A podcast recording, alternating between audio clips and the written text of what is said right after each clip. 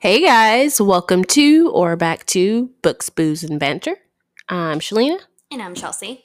Hey guys, what's up? How y'all been? Uh, this is a quick turnaround for us. I know. I feel like I just saw you the other day because I did. I know, but I'm excited. Yeah, y'all are gonna be excited for this week's books, but we'll uh we, we gotta let the anticipation sizzle a little bit. Just know? at least let it let it little bit. marinate. Um, so tell us what kind of drink for you you made for us today. So we'll have to. It's a it's a very springtime drink. Spring is the hint. Springtime. Uh, it's got strawberries floating in it, and Because what? it's- Kroger strawberries, the epitome of class, the freshest, the freshest produce in all of the land, obviously. Uh, we've got some rosé by Menage a Trois, and a little bit of Tito's, and some Sprite.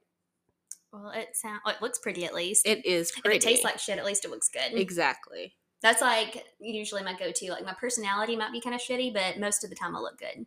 No, I, I'm a lie. I don't think that either one of those is true, but this is fucking delicious. Oh, this is noise. Oh, that's good. Noise. Oh, this is like a nice little pool drink, Yeah, patio drink. this is better than You know what? I person think that it's after. like taking the strawberries and like muddling them Mm-hmm. and putting them in there would also make it good too. Indeed, I agree. Mm-hmm. Yeah. Oh, that's still it.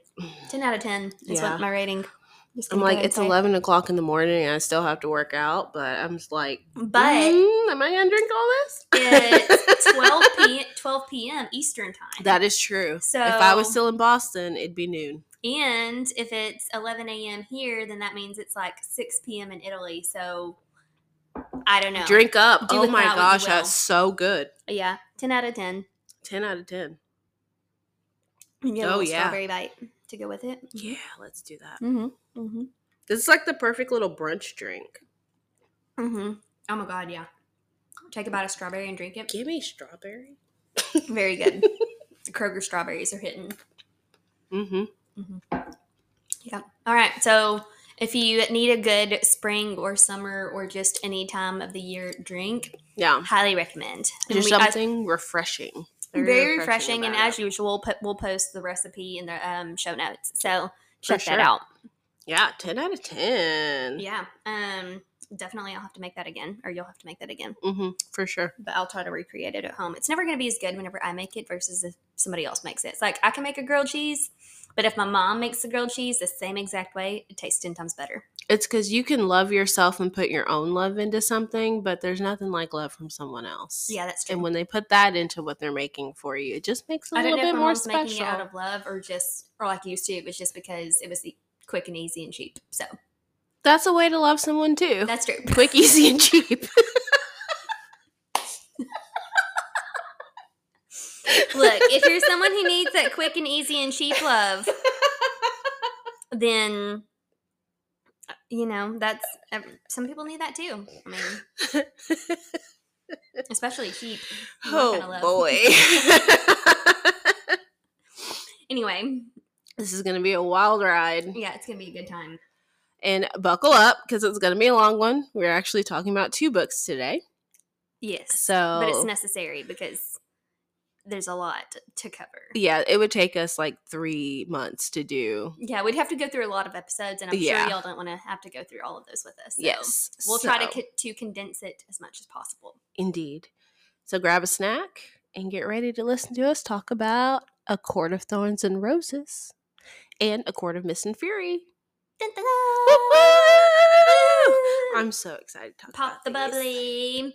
Boop, boop, Uh, yes. So the book that's been, or the books that have been taking TikTok, BookTok, Instagram, all the things by storm over the last couple years. Everywhere. Apparently, they've actually been out for a while, or at least the the first one of Court of Thorn and Roses has. Yeah, Um, like 2016, I yeah. think. Mm-hmm. Which in my head is like three years ago, but it's like seven years I, ago. no, like I shared this meme yesterday, and it was like it's weird how people born in 2000 are 23 years old, but also people born in 1995 are also 23 years old. Yeah. and I'm like, yes, that is so true because i I'm think about my perpetually age. 26. No, yeah.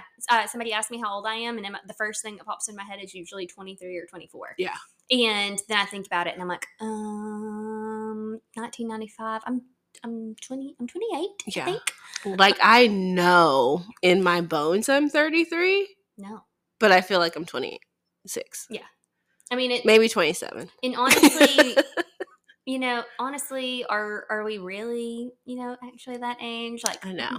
Well, and I saw something too on Threads, I think, and it was like, uh, and it was from Lululemon of all places, but it was like, um, if you're uh 28 you've only been an adult for 10 years so you're only a 10 year old adult be like have grace That with yourself or so something like that. And i was like you know what? You are right. I've only been doing this for 15 years. I'm a teenager at this. Honestly, leave me alone. yeah, no, I'm literally a, only a 10 year old at this point. So that makes so much sense. I do not know how to adult yeah. as well because I haven't been doing it as long. Yeah like So- think about what you knew And the fact that people I know have like multiple children by this age, some of my friends, and I'm just like, i know how how are you? And that's that's one of my biggest things about having kids is like I'm so immature. I'm very much a Same. child. same So how am I supposed to take care of a child? right i'm surprised i can take care of all these fucking plants I think you'd be a better mom than me. really yeah, because your plants, are, your plants are living and mine are not. Well, they get neglected from time to time. Okay, let's not let's not throw that out there. I think you'd be a great mom. I mm. My dogs would disagree. well, Louie wouldn't, but Milo and Rose would be like that bitch. I think I would be a good mom. I just think other people might not think I'm a good mom because a lot of things I see like parents caring about, I just wouldn't so Mhm. much. Like everybody's different. cussing and what I let my kids watch and We have some friends kinds of things. and their kid, she's like four or five. She's probably five now. Yeah. Um, but they told her that uh, because she, asked if she could say bad words too, and Yeah. they were like, "Well, you can, but you have to ask us first if you want to say it, and you can't direct it at somebody." yeah. um and so you can't cuss at somebody and so she i don't remember she was at school or something like that and so of course the teacher is like having a conversation with the parents you know like oh blah blah blah she's saying Yeah. these bad words in class and they're like well technically we told her she could say these words as long as she asked permission first Yeah. and as long as she's not directing it at people so you can say hell but you can't tell somebody to go to hell Yeah. and the teacher was just very confused and i'm like and I'm like, I mean, I, I, I mean, I, I get it. Like, Yeah. whatever. Yeah. I mean, obviously, I don't want, want my kid going around saying "fuck you, bitch." But, yeah. That's that um, would be something. if I had cussing kids, they would just they wouldn't be cussing at people, I don't think. Cuz No. I don't really cuss at people that often. I just they're unless I'm in traffic, sentence enhancers. I just Like, have a very colorful vocabulary. So, you know. but obviously, we're not parents, so maybe that's not the right way to go. But or maybe it is. Um, but I mean- honestly, I feel like if the worst thing my kid ends up doing is cussing, then whatever. That's true because some people be doing things by the book and they still Some- have serial killer That's what kids. I'm saying. You still got serial killer kids. and um, you know, they might grow up to be like Dennis Rader, the BTK Yeah. killer, or something. You know, Shout out to parents though. That shit's tough. Probably. I wouldn't know from experience. yeah, but y'all doing the most.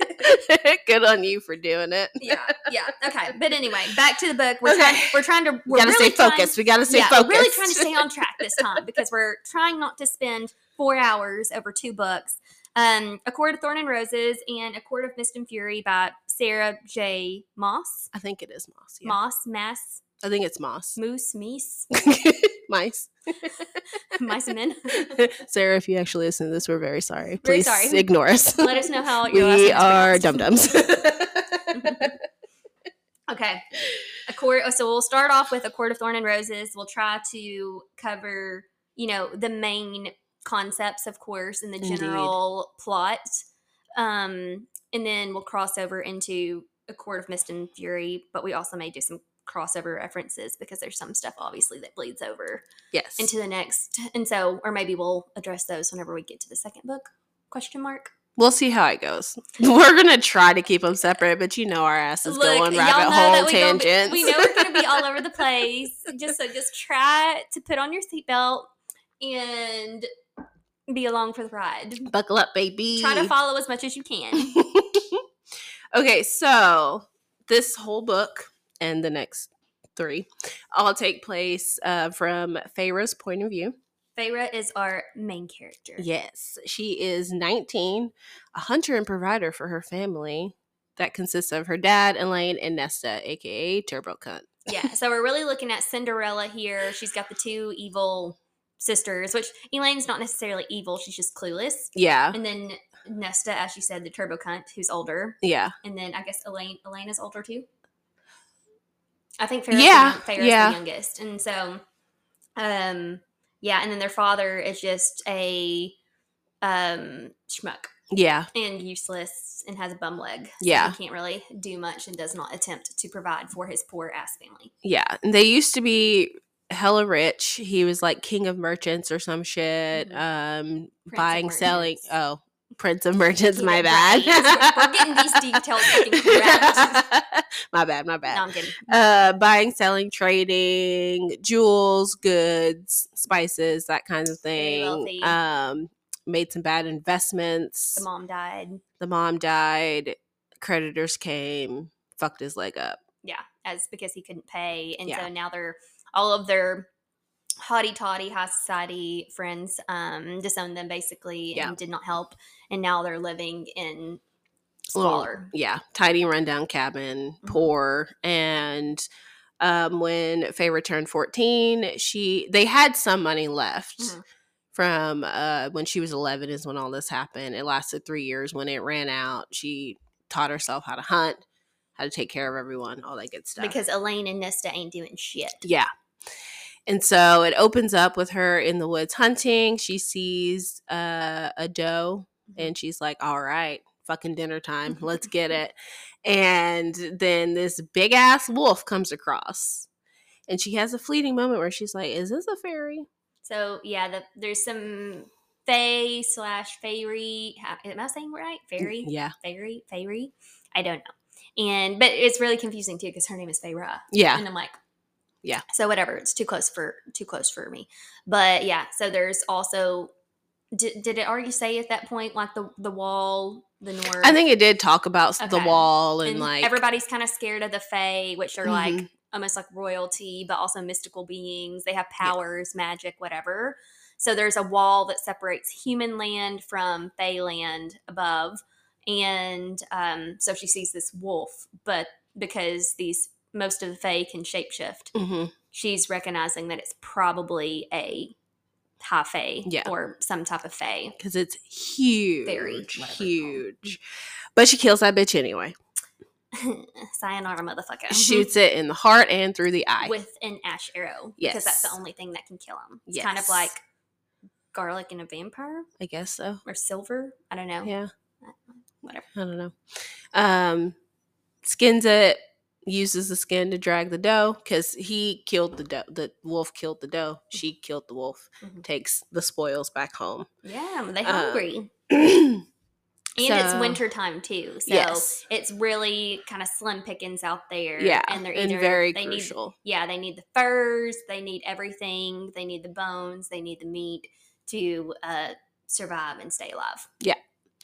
And uh, so she gets back home and she's like, Nesta, bro, why didn't you fucking cut wood? And she's like, I'm not going to do that. And she's like, could anyone ever help me ever? Because they're just like, oh, when when is, when is dinner going to be ready? Yeah. Um. So when are you cooking? And this is where it's kind of Cinderella-ish to me. Yeah. Cook and clean and hunt and do all the shit, Yeah. Sarah, while we sit here. Yeah. And act like we're you know Beverly Hills um housewives. And plot how to spend the money that she's going to get from the pelts she's going to sell the next day. Yeah.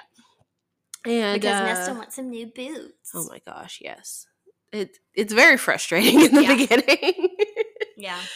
And uh, so one of the things I wrote down was the dresser paintings that she points out. Mhm. Um, so one of the times they had some extra money. Elain did buy gifts for everyone, and the gift that she bought um Feyre was some paint. Uh, I think red, blue, and yellow. Yeah. Just the like primary that. colors Yeah. were all she could afford. Um, and so Feyre painted like everything. She painted violets and roses on the dresser. Oh, they ha- share a dresser. There's three drawers. Mhm. They share a on- bed. They share a dresser. Yes. And then on Elain, she painted violets and roses. She likes gardening. flames for Nesta because she's a fiery turbo cunty bitch. and then for herself, she painted the night sky and stars. Mhm. And all of Um, this will be significant later. Yes. And So nothing, no detail in this book really goes like without, I guess, further ex- Yeah, significant. So it's all kind of significant, and it'll come up, you know, because there's five books total, mhm. and so a lot of this stuff will come up later. Yeah. And all Feyre wants in life is enough money to be able to paint, Mhm. like spend her day painting. Um, she doesn't care all? about getting married. She really wants to marry her sisters off to like get them out and yeah. out off her back. she's just gonna stay with her dad forever. yeah, she's just gonna chill with her dad and paint. um, she even has a little lover, Isaac, that she Oh, takes in the barn. that. Yeah, her little sneaky link that Yeah. she has on the sly. That's not really all that sneaky. but he's about to get married. So Yeah, he's about to that's sad. Married off, but they just fucking in the barn. hmm So they head to town the next day, um, and they come across the children of the blessed, which are these uh, young Children women. Usually, yeah, they worship the high fae. Everyone in town hates them. They think they're crazy. Yeah, I mean, honestly, you're Um, reading it and they sound possessed. They do. They do. They're like the high fae are the best ever, and they're gonna bring us into the light and Prythian, and we're gonna. It's it's very creepy. Uh, and then Nesta and Elain, I think, both have like iron bracelets because that's supposed to ward off Yeah, it's to, too. it's, yeah, it's kind of like the the garlic with the vampires. Yeah. you know, oh, the the hot fae can't get me, or the fae can't get me because I have on this Silly iron humans. bracelet. Silly humans. uh, we learned that there was a war that happened like 500 years ago. There are six mortal queens, and they signed a treaty with the Fae to keep the land separate, put up the wall. Uh, there were some other things in there too, I'm but that's like the gist of it. I like can't help it Because your notes and my notes, you got like you got the you know detailed version. I got the Cliff's notes. That's fine. I think they work together. Yeah. And they complement. so she meets a um a mercenary that buys and like gives her some extra money or whatever. She gives some money to Nesta and Elain and the mercenary is kind of like some shit's happening. Stay on your toes. Mm-hmm. Because more Be and more scary fae have been coming across the wall and like attacking humans. So That's why I don't even see the point of the wall. Like, is it really like separating the two? No. for the most part, I guess. I mean, I guess, but, But there's the still, like, the little- and Yeah. you know, people are allegedly going missing, or, Yeah. you know, dying or whatever. there's little gateways. Yeah, like the children of the blessed, they go over. The ones that go over never come back, and Yeah. so that's all like adding to the mystery and horror. yeah, everybody's behind the high fae. very, very, very scared of the Fae. Um, so they go back home. They're chilling, kind of like and then Americans are very scared foreigners. yeah, people get scared of what's different if they don't know any better. Yeah, that's true. All right, moving along. so next thing that happens is a beast shows up. Dun dun dun. dun, dun, dun, breaks down the door to their little shitty cabin anyway. The wind probably could have blew it off, to be honest. but, Mm-hmm. Yeah. Um, yeah, out of nowhere, they about to eat some din din, and Mhm. in comes this big old beast. Yes. Surprise. And he is a fairy. He's demanding a life for the life according to the treaty. An eye for an eye, because that was his friend or something. Yeah. The wolf that she killed. Yeah. And she knew she killed a fae and blah, blah, blah, blah, blah. So now you Mhm. have to come with me. Yep. And her dad's like, just go, just go. And everyone else is staying quiet. Yeah, Nesta and. Elain just sit there like bumps on a log. Yeah. Um, and so Freaking Feyre willingly goes with this big ass wolf thing hmm that has come to collect her as dead. Yeah. And he- she is pestering him with questions, and he knocks her out for the two days it takes to get to the wall magically. She's I- just like I- asking questions, and then next thing she knows, she wakes up. She's in Prythian, and she's like magically tethered to the horse. Yeah. Like, I, I thought about like whenever I was a kid and my mom used to say, I'm not worried about somebody kidnapping you because they'll just bring back because you Mhm. don't stop talking or asking questions. mm-hmm. That's very much what was going on. Mhm. Except he wasn't bringing her back. He's just like, here, chloroform. yeah and like reading so I've read this twice now.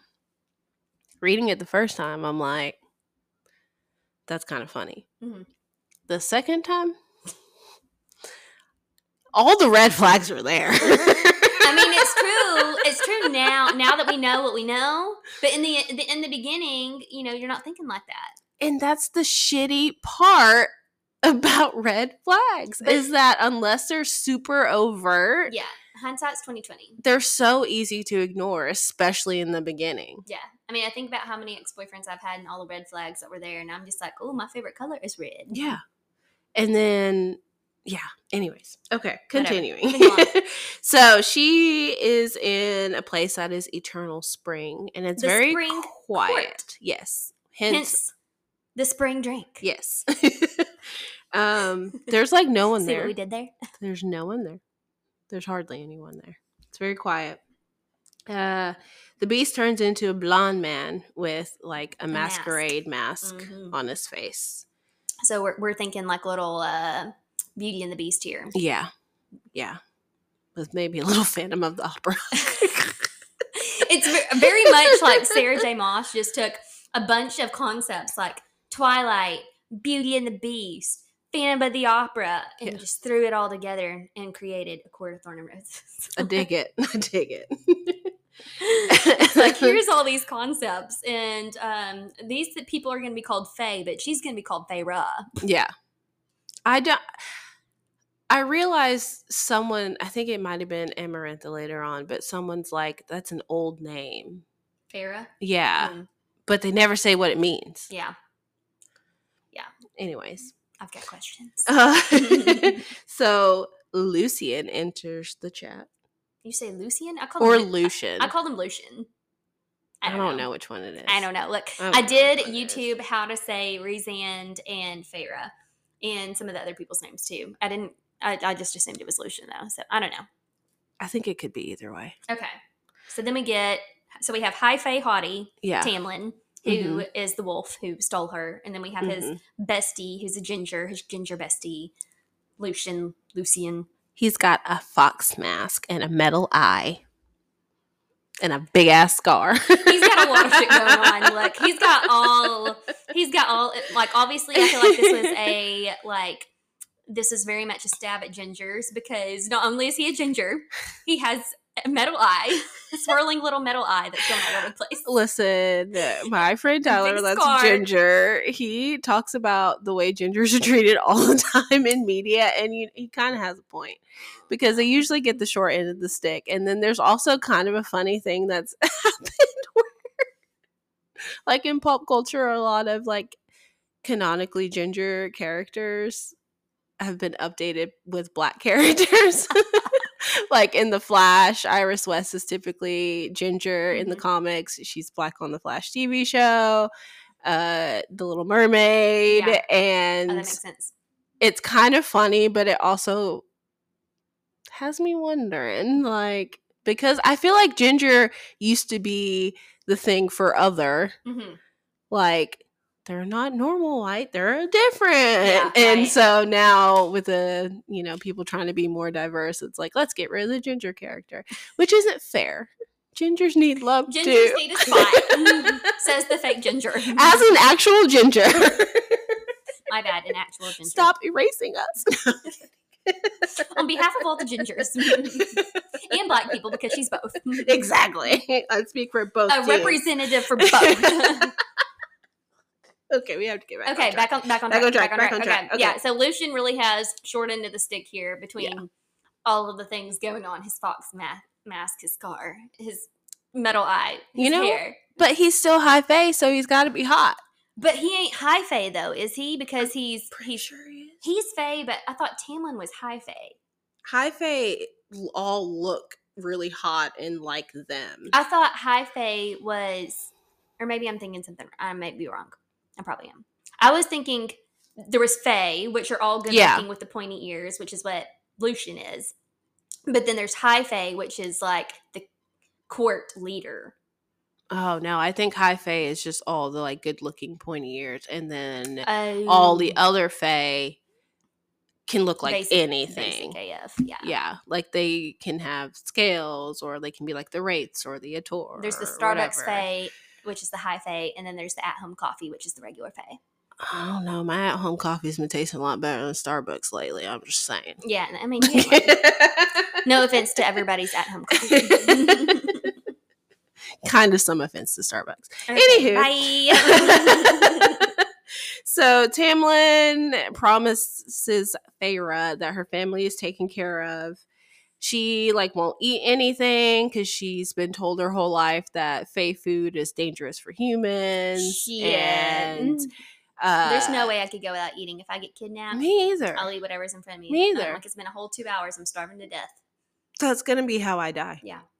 Like I can't go without eating. So, Feyre, more power Dan to always you, tells me like whenever I'm like I'm starving, and he's like, "It's okay that you're hungry. Like Yeah. you're not going to die." Yeah, like, you will. I'm starving. Actually, you I will. Need, I need food So, right now. And he's yeah. like, there are people that do like fasting and stuff. Well, like, they're stupid. and, and I'm like, well, good for them, but I cannot go without eating. I'm fucking hungry over here. So you can torture yourself if you want, but Yeah, I'm gonna eat. if you enjoy torturing yourself with fasting, then go ahead. But your girl eats on like a two hour schedule, like a damn baby. Okay, there's another red flag. What? He binds her to the chair until she eats. Yeah, but at the time, like at first read, you're like, oh, he's just trying I know. to take care of her and get her to eat. And then part of me is like, girl, you numb, just eat. Yeah. Yeah. So She's making it way harder than it has to be. But she's also only 19 in human years. yes. Or maybe she's 18 at this point, and he is like 500 Yeah. in Fae year. Yeah. So, so, you know, understandable. Yeah. Why It's she's very- so Yeah. It's, Her. there's definitely a difference in maturity. you Yes. know, Yes. But whatever. Uh, so it turns out that the wolf she killed, his name was Andras, and he was searching for a cure on the blight that is sweeping Prythian um, for the last 49 years. Yeah. So blight is like a The curse. yeah the curse. Oh, I was Um, thinking of the bog or whatever it was called. Oh, the, but yeah, the bog. No, that's one of the scary fae. Okay, okay, never mind that. Um, Yeah, so the Prythian has been cursed for the last 49 years. Yes. That's why the masks cannot come off of their face physically. yes. Everybody in Prythian is cursed with masks. No, mm, it's just the spring court. Just the spring court? I thought it Mhm. was all of the courts except for like It's just Rhysand. spring court. Oh, okay, just kidding. That was their personal, What was everybody else's? Just varying levels of destruction. Oh, okay. All right. Well, anyway, so spring court, all of them got a little mask on because they're real Uh, Phantom of the Opera. Yeah, it's because of their bargain. Oh, yeah, yeah, yeah. Okay, Later. okay, okay. Um, okay, so Lucian and Feyre go hunting, and that's the first mention of a her that we see, and we're like, "Who the fuck is her?" That Mhm. everybody's scared of. Uh, and then the next thing I wrote is, "That's not your father, idiot." So, um, there is a fae that like bathes, and she's like a housemaiden, I guess, or whatever. Um, her name is Alis Mhm. and she tells Feyre like keep your wits about you um your senses are going to betray you here Mhm. so like always be on guard and obviously she's homesick and it's just kind of like being very resistant to anything that's there kind of can't believe that she's not a prisoner et cetera et cetera Sure. and one night she sees her dad um Like like, beckon like like, outside the outside the, window yeah, Yeah. like beckoning towards her so she Like, "Sarah, yeah, me." so she grabs her little pack and her knife or whatever, and she shimmies down the Yeah, down. You know, who window and is like, yeah, and is following him out. And then Tamlin intercepts, and I'm just like, young lady, your dad has not done jack shit thing for you But it's like, it's like, just for the last eight years, Yeah. And he got all the way to Prythian at night Yeah. to come and save you. You're not thinking straight, babes. Mm-mm. But of course, like Alis said, your senses will betray you. hmm And plot twist, it was not her dad. Yeah, it was a little mischievous fae. Yeah, it was a mischievous, shape shifting fae. So I don't really know what the equivalent would be here that I can compare it to. I don't know. I don't know. But They- um, there's like a scary movie in my head where it's like somebody else too, who like who's like making you see something And I don't remember what it is Nightmare on Elm Street. I mean, maybe Kind of it too, a little newer. bit. But yeah, I don't know. Anyway, whatever. Uh oh, Smile. Oh, oh yeah, that was creepy as fuck. it's so creepy. Um. Okay, so the next thing I wrote is she can't read or write. Yeah. And then I said, okay, she can a bit, but what the fuck? No one has taught her. And Tamlin offers, and she's like, fuck off. I'm not doing it. Which I guess maybe for the time that this was written, like maybe not knowing how to read and write was maybe a little bit more common. I did have one patient one time, or I've had a couple over the years that didn't know how to read or write. yeah, I feel like it's something that you don't realize still happens Yeah. often. Um, you just kind of take it for granted. But the timing of like her mother dying and then them losing their fortune just didn't work out for her to be in Mhm. school long enough to do it besides like very very basic like alphabet small Well, word like kind of 11 when that happened, things. Most kids can read and write by 11. yeah but i think her mom died at like eight and her Okay. Oh, father yeah, yeah, probably yeah. wasn't around to like keep the teaching going or Oh, something yeah. they do explain it at some point but i just kind of gloss over Yeah, obviously we ain't explaining it. So, um but yeah as you will. like the timing was just weird or something like that but Mhm. okay. Um, And, but both of her sisters do know how to read and write, but for some reason, nobody took the time to ta- teach her. right So, they're too wrapped up in their own shit Yeah. uh so she yeah, wants some answers and lucien talks to her about the Suriel and then he um helps her trap it Well, and that's the thing too. Is like casually just telling her about the Suriel, like whenever they're obviously pretty dangerous, and Mhm. she's obviously just got to spring court, and so it's almost like he's purposely trying to get her killed. and she's a tiny baby human well he's been kind of like he's been weirdly antagonistic towards her but also pushing tamlin to talk to her and be nice to her Mhm. And again, it's not something I picked up on the first time I was reading it, but this second time I was like, Yeah, whenever I first read it, I almost felt like he was jealous. yeah, her. I was like, Lucien, you being a little or like ham fisted he here. definitely didn't like her because she killed yeah, on Andras. yeah, On yeah, anyway, killed. yeah. He was very pissed about that. yeah, he was very pissed, and so he did not like her. Is what I was interpreting. hmm That goes, of course, Tamlin is a High Lord dum dum because she was so surprised by that. Um, and then the Suriel tells her to stay with the High Lord. Yeah. And talks about Hybern and the Deceiver before she gets interrupted by the Naga, which are these like reptilian kind of scary motherfuckers that Yeah. want to rip her apart. So a lot of scary monsters in the spring, even though the spring court's like beautiful and Yeah. magical, and you know she's describing it as the most beautiful place she's ever seen. The weather's perfect twenty four seven. The blight has brought all the nasties out. Yeah, so this curse has you know brought out all of these mystical monsters that could kill, um, Mm-hmm. or you know whatever. But she kills two of them. And then Uh, oh, Cam- yeah, I forgot about Tamlin comes and kills the rest. Lucien had told her to scream and he would come. But Tamlin is the one that actually shows up Mhm. and uh, helps her finish disposing of the Naga, which th- they reminded me of, which, um, R.I.P. Finnick. They reminded me of the monsters in Hunger Games that run after them, like the thing, reptilian is that ones. This is really just a combination of everything. It's Hunger Games. It's Twilight. It's Beauty and the Beast. It's Cinder- it's Cinder- it's all of it. Okay, Cinderella. Which I mean, once you go so long with different stories, it's hard not to see similarities Sure, in yeah. anything. So I dig it. I like it. But Mhm. yeah, there are lots of little elements where you're like, was that inspired? But then, Was but then again, not? if you're writing, But then also, if you're writing like mystical stories and Yeah. stuff like that, there's going it's to gonna be some kind of- overlap. yeah, there's gonna be some kind of crossover overlap, whether you mean to be or not. Like, I'm pretty sure Azriel's name is an angel. So. um. Okay. So she finds out that her family has been glamored. Like Tamlin finally is like opening up more about Mhm. actually how he's protecting. So he's like, I'm I glamored like, the family. in the light, like Edward Cullen. not what I was but that's thinking not at what that's not what glamour means. But yeah, it just see, and I was thinking more like uh either True Blood or Mhm. Vampire Diaries, like vampires like yeah. uh changing your sight as to what you see and also your memories and stuff like that. But basically, um, made it to where her family's like the ship that her dad lost forever ago has magically been uh, recovered and now their wealth is now they're wealthy again and- yeah, and, and- she's off tending to a sick aunt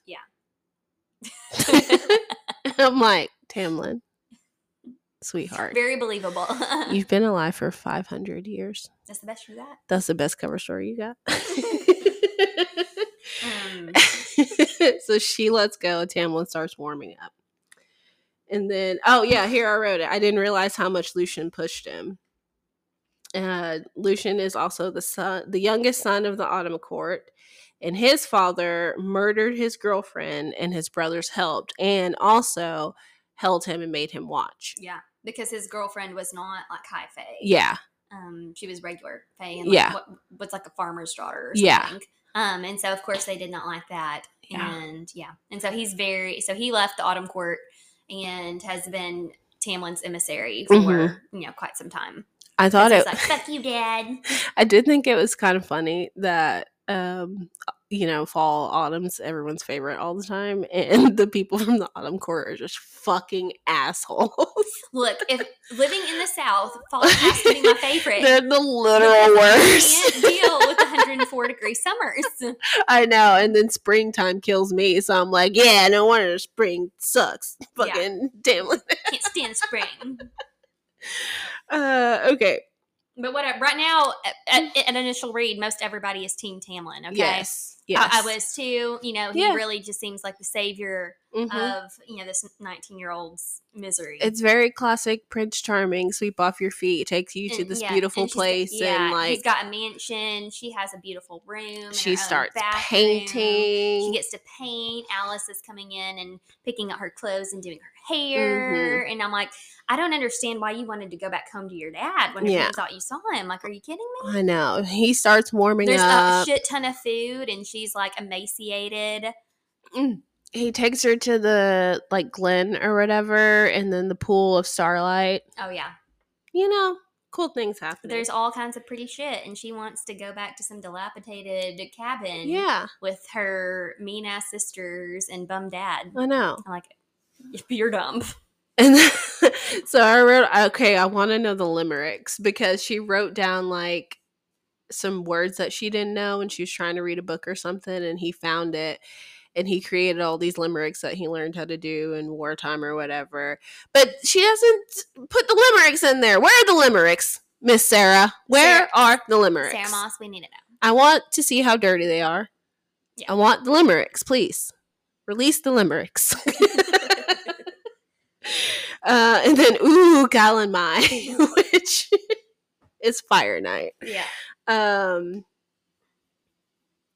so part of my stuff is like my initial readings because I was live texting my friend as I was reading them, and then part of my stuff is like me adding to it on my second read.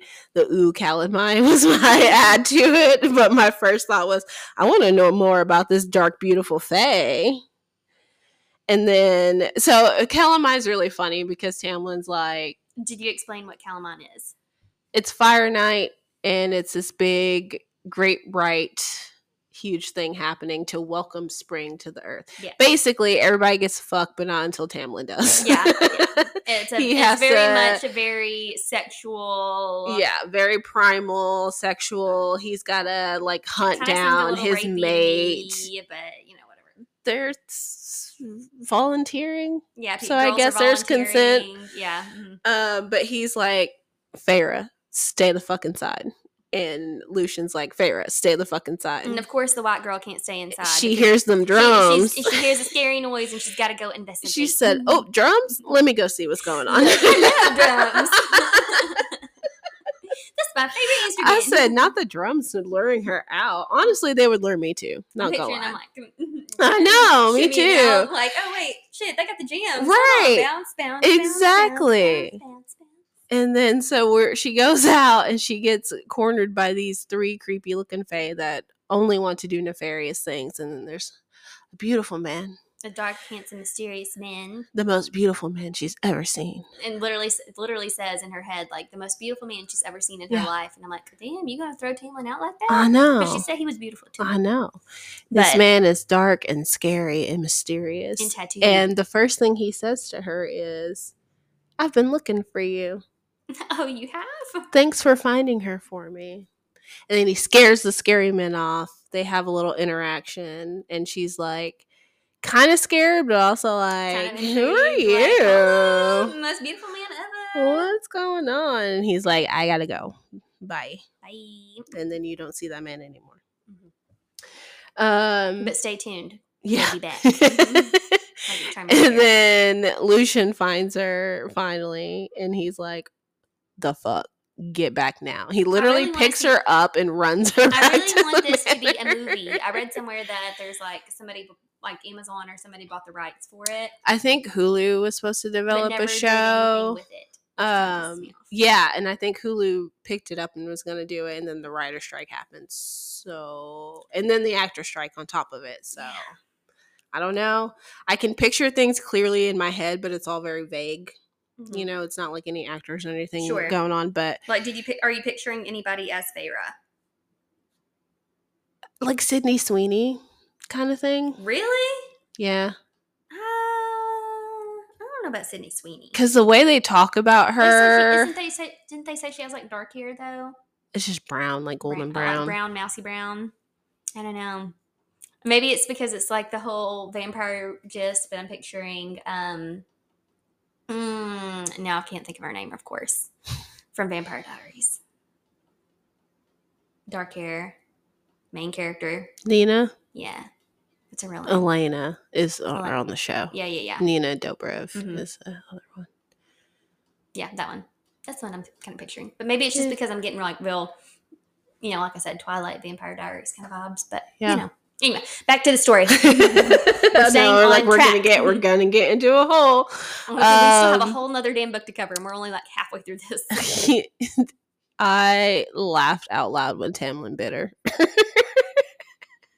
he like comes back because he smells her. He pins her up against the wall, and then he just bites her, and she slaps him. yeah, And I but was she also like, liked it, so yeah, like oh, nice, but also Let me just do what, of course, I should do, which is slap you. But in my head, I'm kind of like, "Arr." yeah.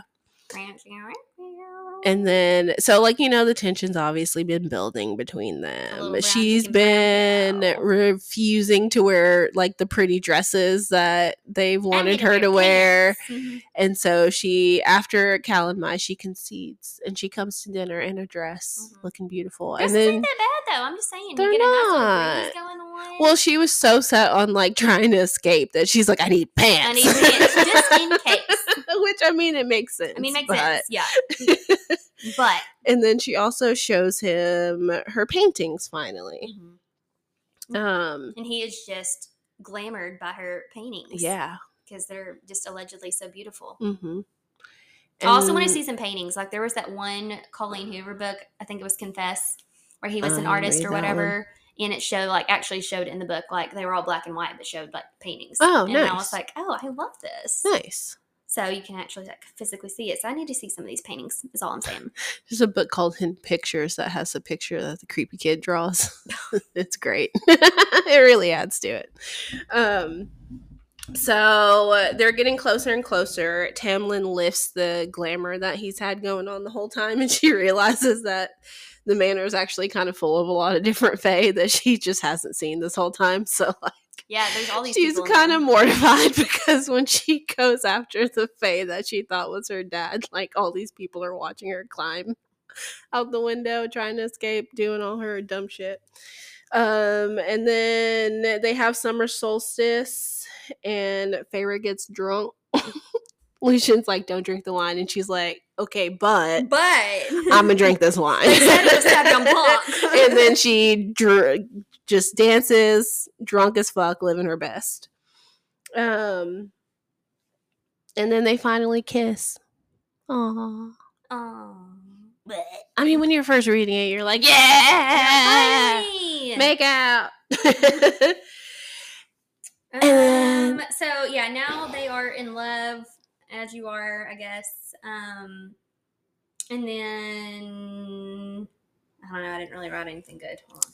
Rhys visits. Oh yeah. So we find out that the super hot guy at Calanmai is actually named Rhysand, Mhm. and there is a very um, stone cold bitch qu- queen or ruler or superior, Amarantha. which I'm just thinking of like what amaranth, like isn't that like a grain? I think so. and uh, that's what I'm. That's what I was thinking the whole entire time. She's a grain. Like, how scary could she be? Um. Anyway, this is his. Like he is her sneaky link. Mhm. Um.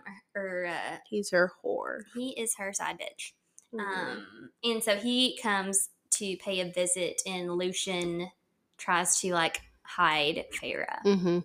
and then he gets all pissed because he smells her, and so Yeah. they like they glamored him to where he couldn't see her. Yeah. he smells her, And he's like, and he lo- and he loses his shit. bitch, please.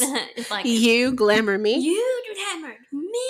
Absolutely That's what I'm not. picturing.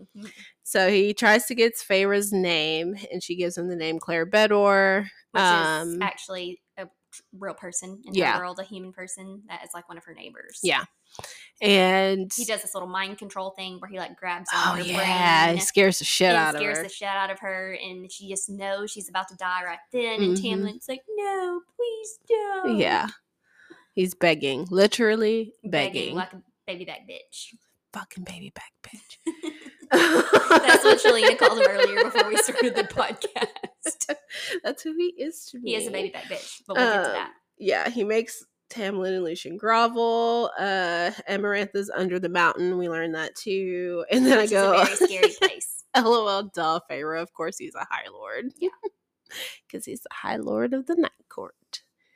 Um, There's different quartz, by the way. I don't know wh- when exactly we discovered that, but there's spring quartz. So there's like this solstice, sol, It's seven of 'em. solstice quartz. Yeah. Um, and so there's spring, there's uh, autumn, summer, winter, mhm, and then there's night, day, And and, dawn. dawn. mhm. So we have you know solar quartz and um, I guess season courts. Yeah. seasonal courts. Something like that. yeah, and so Rhysand is High Lord of the Night Court. So basically, each court has their own High Lord, and then Tamlin is High Lord of the Spring Court. Mhm. So not only is she's like she's like, oh, I'm with a Fae, these horrible people, but I'm also with the High Lord. What the hell? Yeah.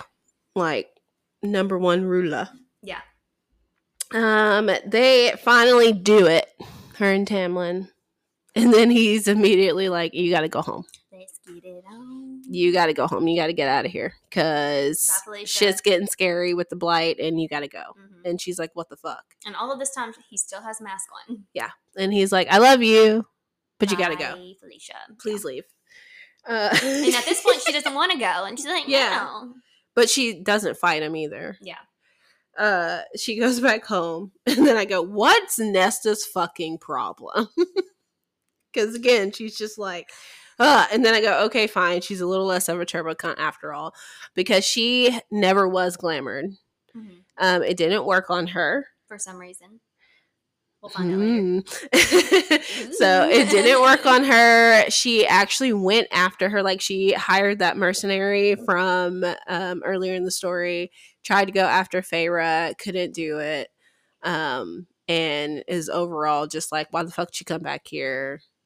Like they're doing fine, but also I'm pissed at your dude for like they don't remember what happened and I do and this fucking sucks. Um we also find out through like a very chill mentioning of it by her dad, but the family of the girl that she said her name was um, all burned to death in a fire. Yeah, but they never found Clare. They never So found the Clare. fam- but the family's house was burned down. They all burned to death. Clare was somehow not in the house, or maybe her body just disintegrated that bad. hmm But hashtag where is Clare? Yeah. So she goes back, and the manor is gone. Basically, Like, well, there's no one in the manor. Um, she finds Alis. She's like packing shit to try and go get her to grandsons or whatever from the summer court. And she says that everyone's gone under the mountain. Begrudgingly tells Feyre how to get there. So Feyre goes to Under the Mountain. Yeah. So Feyre, the Under the Mountain is this scary place that is kind of in between the courts, um, like in between the night court and then like bel above the spring court is like Yeah. dawn and autumn and day, and the night court I think is above that. But in between somewhere there's Under the Mountain, which is Under in a mountain. literally under a mountain. it's this big sacred mountain that they have and in this Prythian. is where, and- yeah, this is where Amarantha is, and where she's holding a lot of people captive. yeah, she and- modeled it after the night court. Mhm. the Hewn City, Hewn, Mhm. Hewn City in the Night Court. Yeah. Mhm. Um. So the court not modeled it after the Court of Nightmares. Yes. Yeah. And so in the Night Court there is a sub court called the Court of Nightmares. Yes. But no one knows that. Yeah. Everyone thinks it's just the Court of Nightmares. Yeah. And that everyone in night court is fucking horrible and the worst and evil and terrible. Yes. Yes. Uh, a lot of judgmental. Yes. So we also find out essentially that Amarantha is one of Hybern, King Hybern's cronies. Um, she basically stole everyone's power. She invited everyone to this big ball or something under the mountain um, 49 years ago to allegedly talk about trade and all that stuff between Hybern. She poisoned or she spelled the wine, stole all the High Lord's power um, to control everyone, and then punished Tamlin with the in his spring court with the mask specifically because she wanted to fuck her him Yeah, like she wanted to be she- with him and yeah. he was she like wanted him, and he's like, no, thank yeah he's like i would rather fuck a human than uh, to be with you and she took that very personally because of some Yeah, of her li- history and very literally, yeah. yeah and so she was like well you have 49 years to get a human to, To fall in love with you you. but a human that hates Fae." yeah, very specific. and if that doesn't happen by the time this is up then you're doomed in your mind forever Yeah. um and so tamlin makes Feyre go home three days before the deadline Like you had time. Yeah You had. and she was on the cusp of saying it back to him Yeah. but All- she was thrown off by the fact that he sent her the fuck home Yeah, all he had to do was wait a little bit longer, and that's why Lucien was so mad at him for sending her home. Yeah. because like he literally just screwed everybody out of Yeah. you know this uh 49 year curse that's been going on. yeah it's like So- you're right there but um, So we But yeah. meet Amarantha up on her throne and dais. Tamlin is next to her, just sitting there. yes, because she basically captured everybody. Yeah. and um, yeah, so and basically everybody describes her as the worst thing ever. She makes Richard Ramirez look like Mother Teresa. you know, it's, she's just a stone cold bitch. Um, and so Feyre is here under the mountain to steal Tamlin back yeah. and mainly just save Tamlin. And free the people.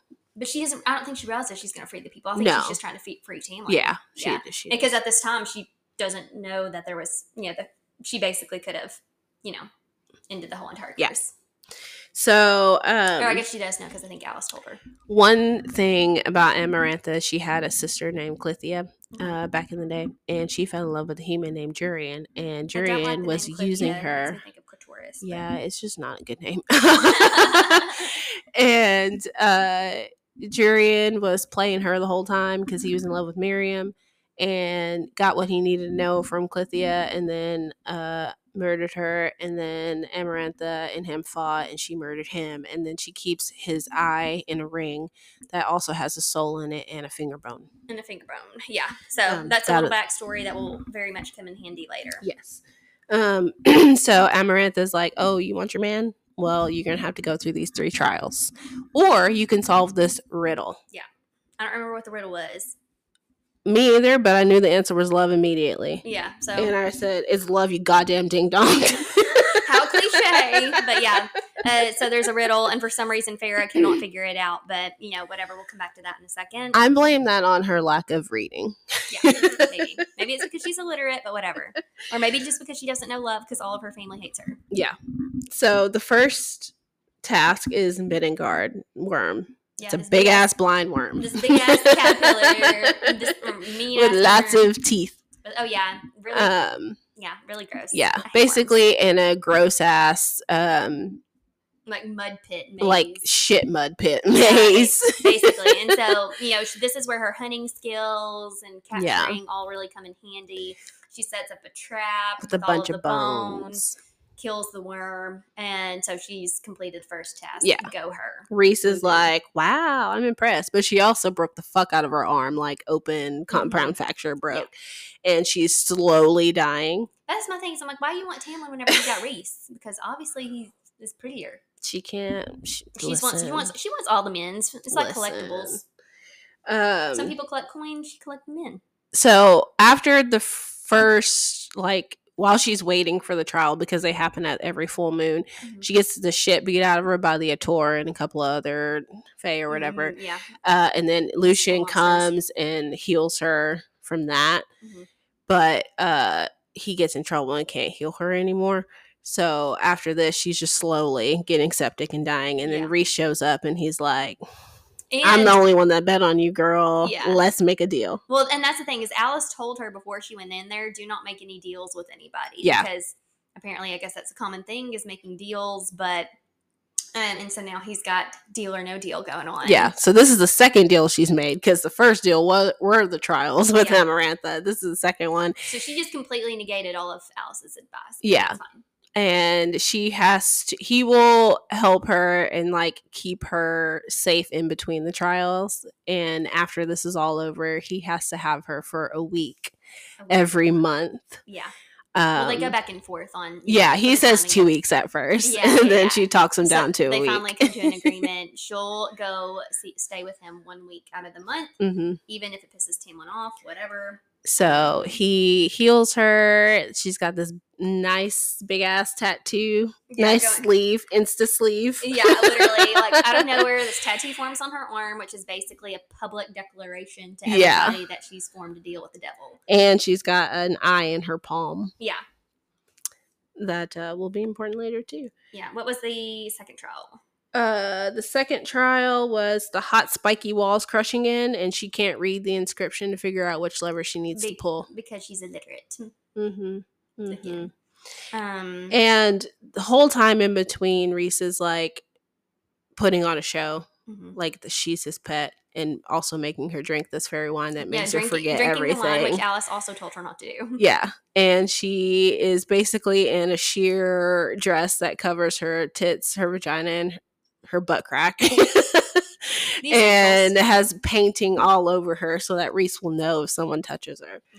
Um so after she does the bargain, she can like kind of feel hmm Rhys and But she doesn't know that that's what she's feeling. She's Yeah. also hearing music that she thinks Tamlin is playing for her because he plays instruments. yeah. And so And it like, gives "Oh, her like a huge boost. Yeah, 'cause like she was energy, endorphins, all the things. she's going through it. She's got a dopamine hit because she hears the music that Tamlin is playing for her because he misses her, blah blah blah. Mhm. Um, but she's also getting like weird vibes that she thinks is coming through her hand. Yeah.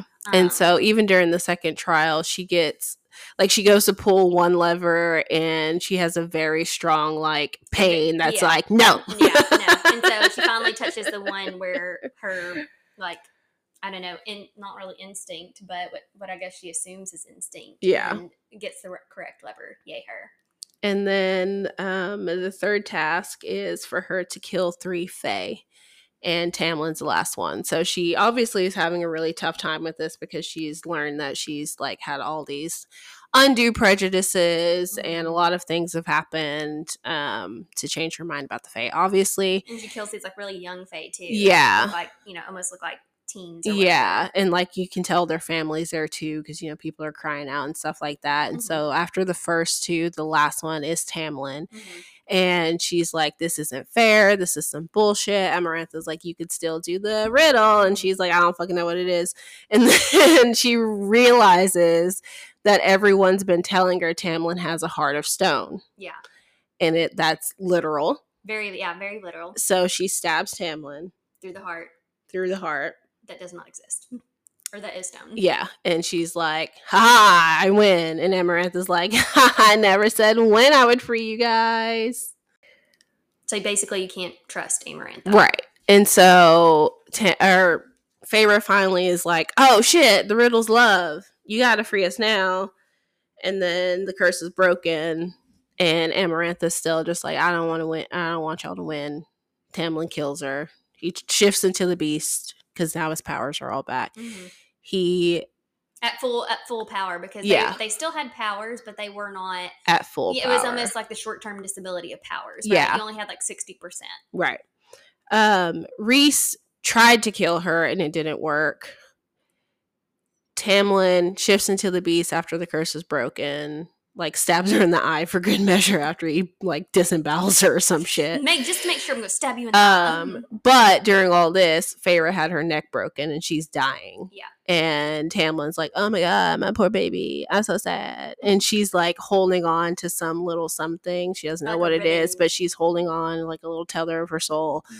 And then all the High Lords come, give her some light from their hands. Yeah. So this is like the really the only way you can really like raise Lazarus from the dead is Yeah. like all the High Lords come together, put power into said person, um, and to make them, you know, survive. yeah. And, And so then so goes back into place and everything's good, but that also turns her high fae. she is half a now. Woo! And so now she's got the pointy ears. Got the and pointy pretty ears and the pretty. I'm just picturing like shimmery skin, like constantly glowing. Yeah, And I'm like, man, how do I get that? How do I that? know, right? Um, but, But yeah. and this is what I'm talking about. But this is very much Twilight because whenever you turn into a vampire, you automatically become beautiful yeah. and shimmery and everything else. Except Stephenie Meyer's version of beautiful is everyone just gets really pale, Pale. and that's very problematic. well, no, because in some of the later movies, there was vampires for, from all over, and they were like dark skin, and there was like um, or there was some from like Alaska or something, and there was some from like the Amazon, and they're They st- tall. they and still made them pale. Not no, then not those. They're not pale. James was for sure. not- yeah, the main family and everything, and like the bad ones, but like the other vampires from other areas Oh yeah. were like pretty and shimmery. Well, I also heard she didn't want to do that and was kind of forced to. But don't anyways, we're not talking about that. Our- so that's for our Twilight podcast. So after she's resurrected, before everyone goes back to their respective homes, she feels this like tug Mhm. Pulling her to a different part um, under the mountain, and it's this balcony where Rhys is, and uh, they're you know saying their goodbyes, and she's like, "Do I have to come see you?" And he's like, "Yeah," Mhm. and he has like a moment where he's kind of surprised when he looks at her, and then he just dips out. I thought it was Lucien that was surprised whenever he saw her. That because I literally wrote down. I said, "What did Lucien see in her to shock him at the end?" But, may, but maybe I got it wrong. Maybe it was Rhys because that would make more sense. Lucien's shocked at the end of the second one. Maybe I was thinking the first one. I don't remember now, but maybe it was Rhys who there was something that like something like shocked him Mhm. and he left, and so that would make more sense if it was Rhys. So maybe I was just confused whenever I read it, thinking it was Lucien. Yep. Or something. I don't know, but it would make more sense to be Rhys. So anyway, So yeah, that's uh, Court of Thorns and Roses. yeah, and that's basically it. That's basically it. Yeah. Like, um, you know, Tamlin gets his girl back, and They go back home. and they get to go back home and that is it so take a break take a breather take a snack Do we want to rate this one? make make a drink oh yeah we do um what'd you give it I gave it seven point five out of ten. yeah i'd probably say i don't know honestly like an eight or nine. I thought it was pretty good like only because i was pleasantly surprised because Yeah. i this i will say like this type of fantasy genre is not normally my jam aside from maybe like the twilight books. But um i'm very much you know historical fiction or horror thriller psychological thriller type thing.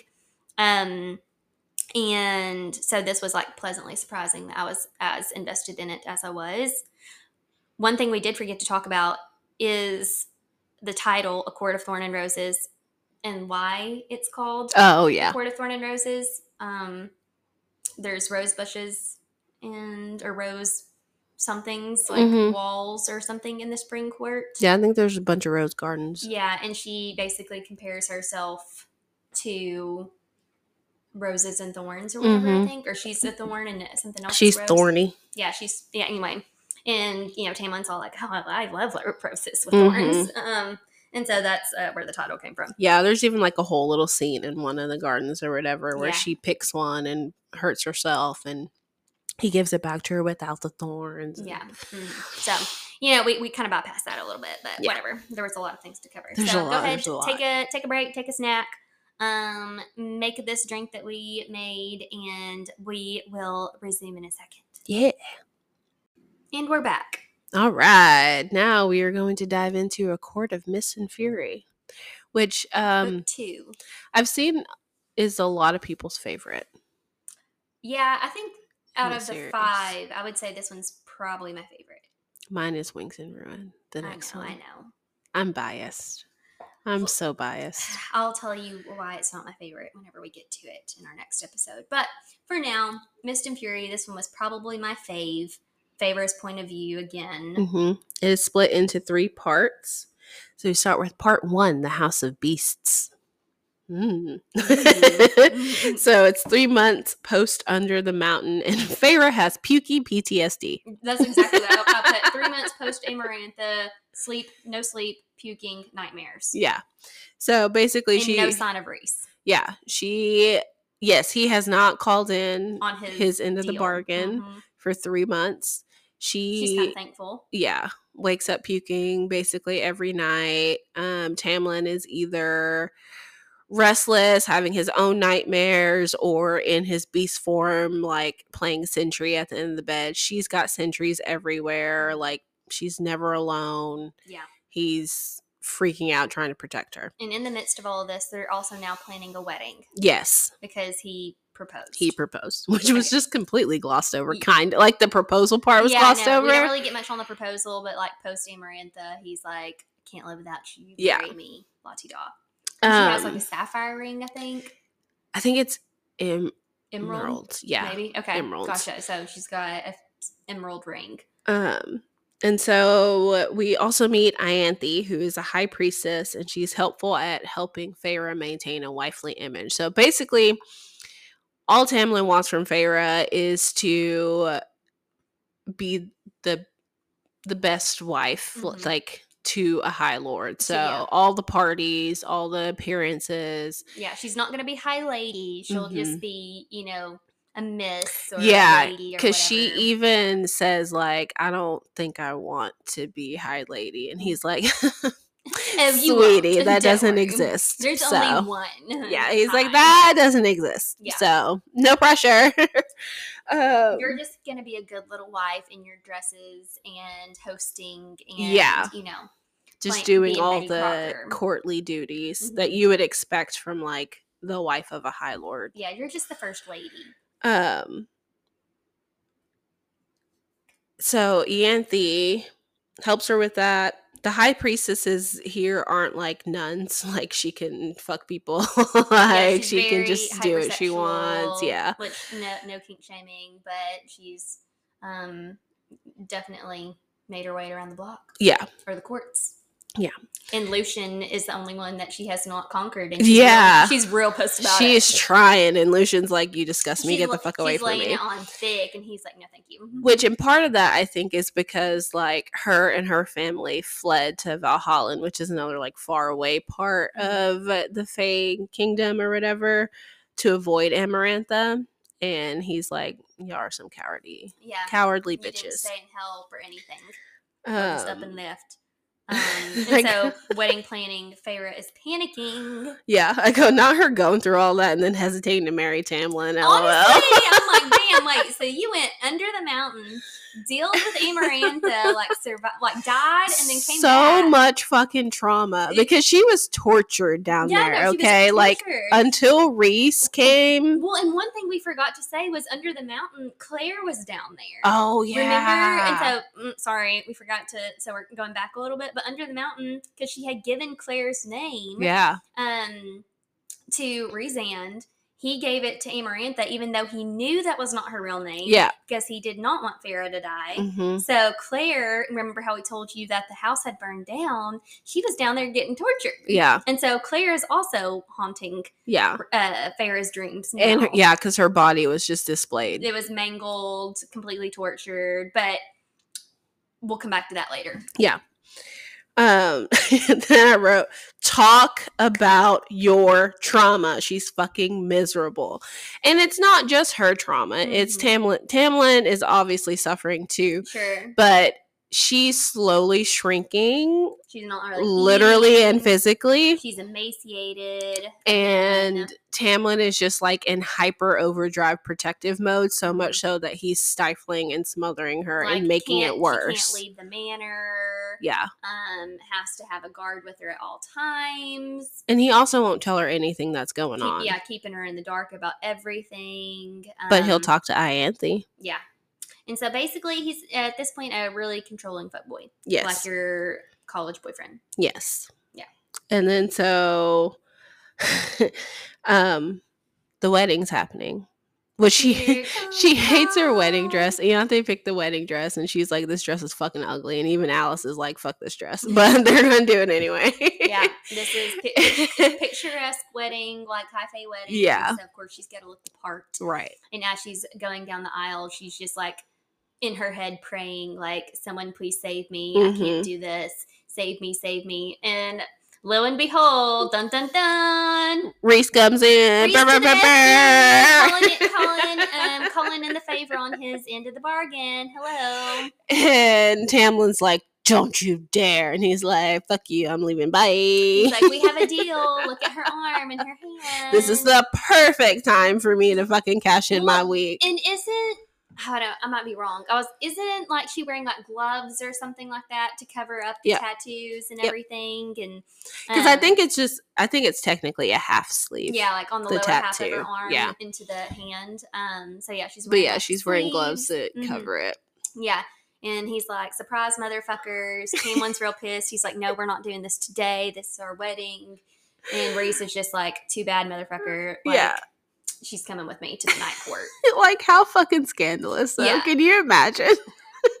and so, and of course, everybody that's there is like, what? like, oh. And you know, you got to remember, too, everyone thinks that Rhys is a piece of shit. Yeah. Like, the most evil, Everybody like, thinks the night court is absolutely horrible. yeah, like, They're all they're going to do is, like, rape and torture her Mhm. the entire week. Um, I wrote Night Court, baby. Um, so Rhys, she's pissed, but all, That's the thing is, for someone who was wanting somebody to save her, she's real pissed that I Rhys came to the rescue. I know, I and know. is taking her to night court. And like, so she's again very resistant, and it's just like. I didn't ask for this. And he's like, You were literally begging. And she's like, Get out of my head. And he's like, I can't fucking help it sometimes because sometimes you won't shut the fuck up. yeah and so we realized like through this tattoo and eye that she that they literally have like a bond Yeah. um that is because that's linking them Mhm. um through the bargain and so he can literally hear like whenever she's up in the middle of the night panicking puking with nightmares he can hear her yelling saying somebody in her head saying somebody save me Mhm. so this bond is you know a little bit deeper than a tattoo is what we're coming to realize Yeah. so um he shows her like her quarters and it's lush and beautiful and wonderful and not at all what she thought it would be like in the night court because again she Mhm. thought she's gonna be a prisoner Yeah, and this manor is Um, even like grander than the spring court Manor. Yeah. and because there's like snowy, snow-capped mountains and stars, and it's beautiful. but it's all warm too Yeah, but it's also warm, and so it's literally, um, you know, really, it's like the Hamptons of Prythian. yes yes very high class very fancy which is how rhys always presents himself too like he's always in like Always like, like wearing like a suit nice jacket, suit, like all black just very like sophisticated Which is my favorite, like, I- elegant I love you a know good black like suit Yeah. or and so I'm just picturing like black you know suit jacket sports coat or something like that with like a black colored long Mhm. sleeve shirt underneath with like some nice black tailored pants Mhm. And some nice little loafers you know Mhm. that's what I'm really picturing but hmm Um, so Rhys is a lot more forthcoming with information than Tamlin ever is. she's like well this is a nice change and so he wants to give her reading lessons and mind shielding lessons. He lets her know that she more than likely has powers from all seven High Lords that she needs to learn how to control and wield, which Tamlin is very against mm-hmm. um, because he thinks it's going to make her more of a target. But also, like, you have someone this powerful, why not Because, but- teach her how well, to and that's the protect herself? like, no, I'll protect you, and like the court will protect you, but he's not like letting like letting her be equipped to protect herself. yeah, and because he's also, just gonna do it all. have you ever protected her?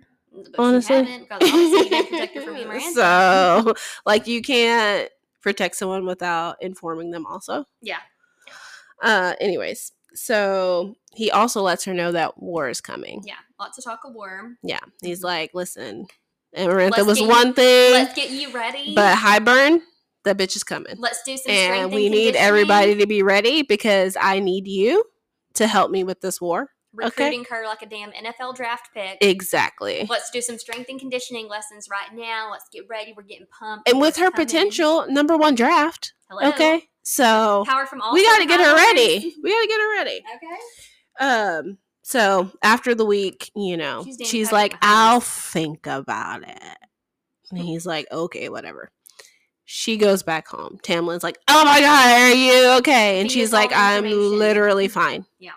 And he's like, "Cool, tell me everything." And she's like, "Not happy to see me." Yeah, yeah, yeah. Tell me everything. Like literally interrogates her. Just wants to know really wants to dirt know on the, tea- fucking night yeah, court. Yeah, what's the tea on the night court and what's going down there? um, which we've known throughout the whole first one and obviously into this one too. Tamlin and Rhys hate each other, Mhm. but Tamlin's also terrified of Rhys. Yeah. And at some point, we find out that Rhys is the most powerful High Yeah, Lord of all the high lords, ever. he's like top tier. ever, ever, ever. Mhm. And Somehow he has all the, all the power comparatively to everybody else. Yeah. kind of weird, but so that's that's what makes him so special.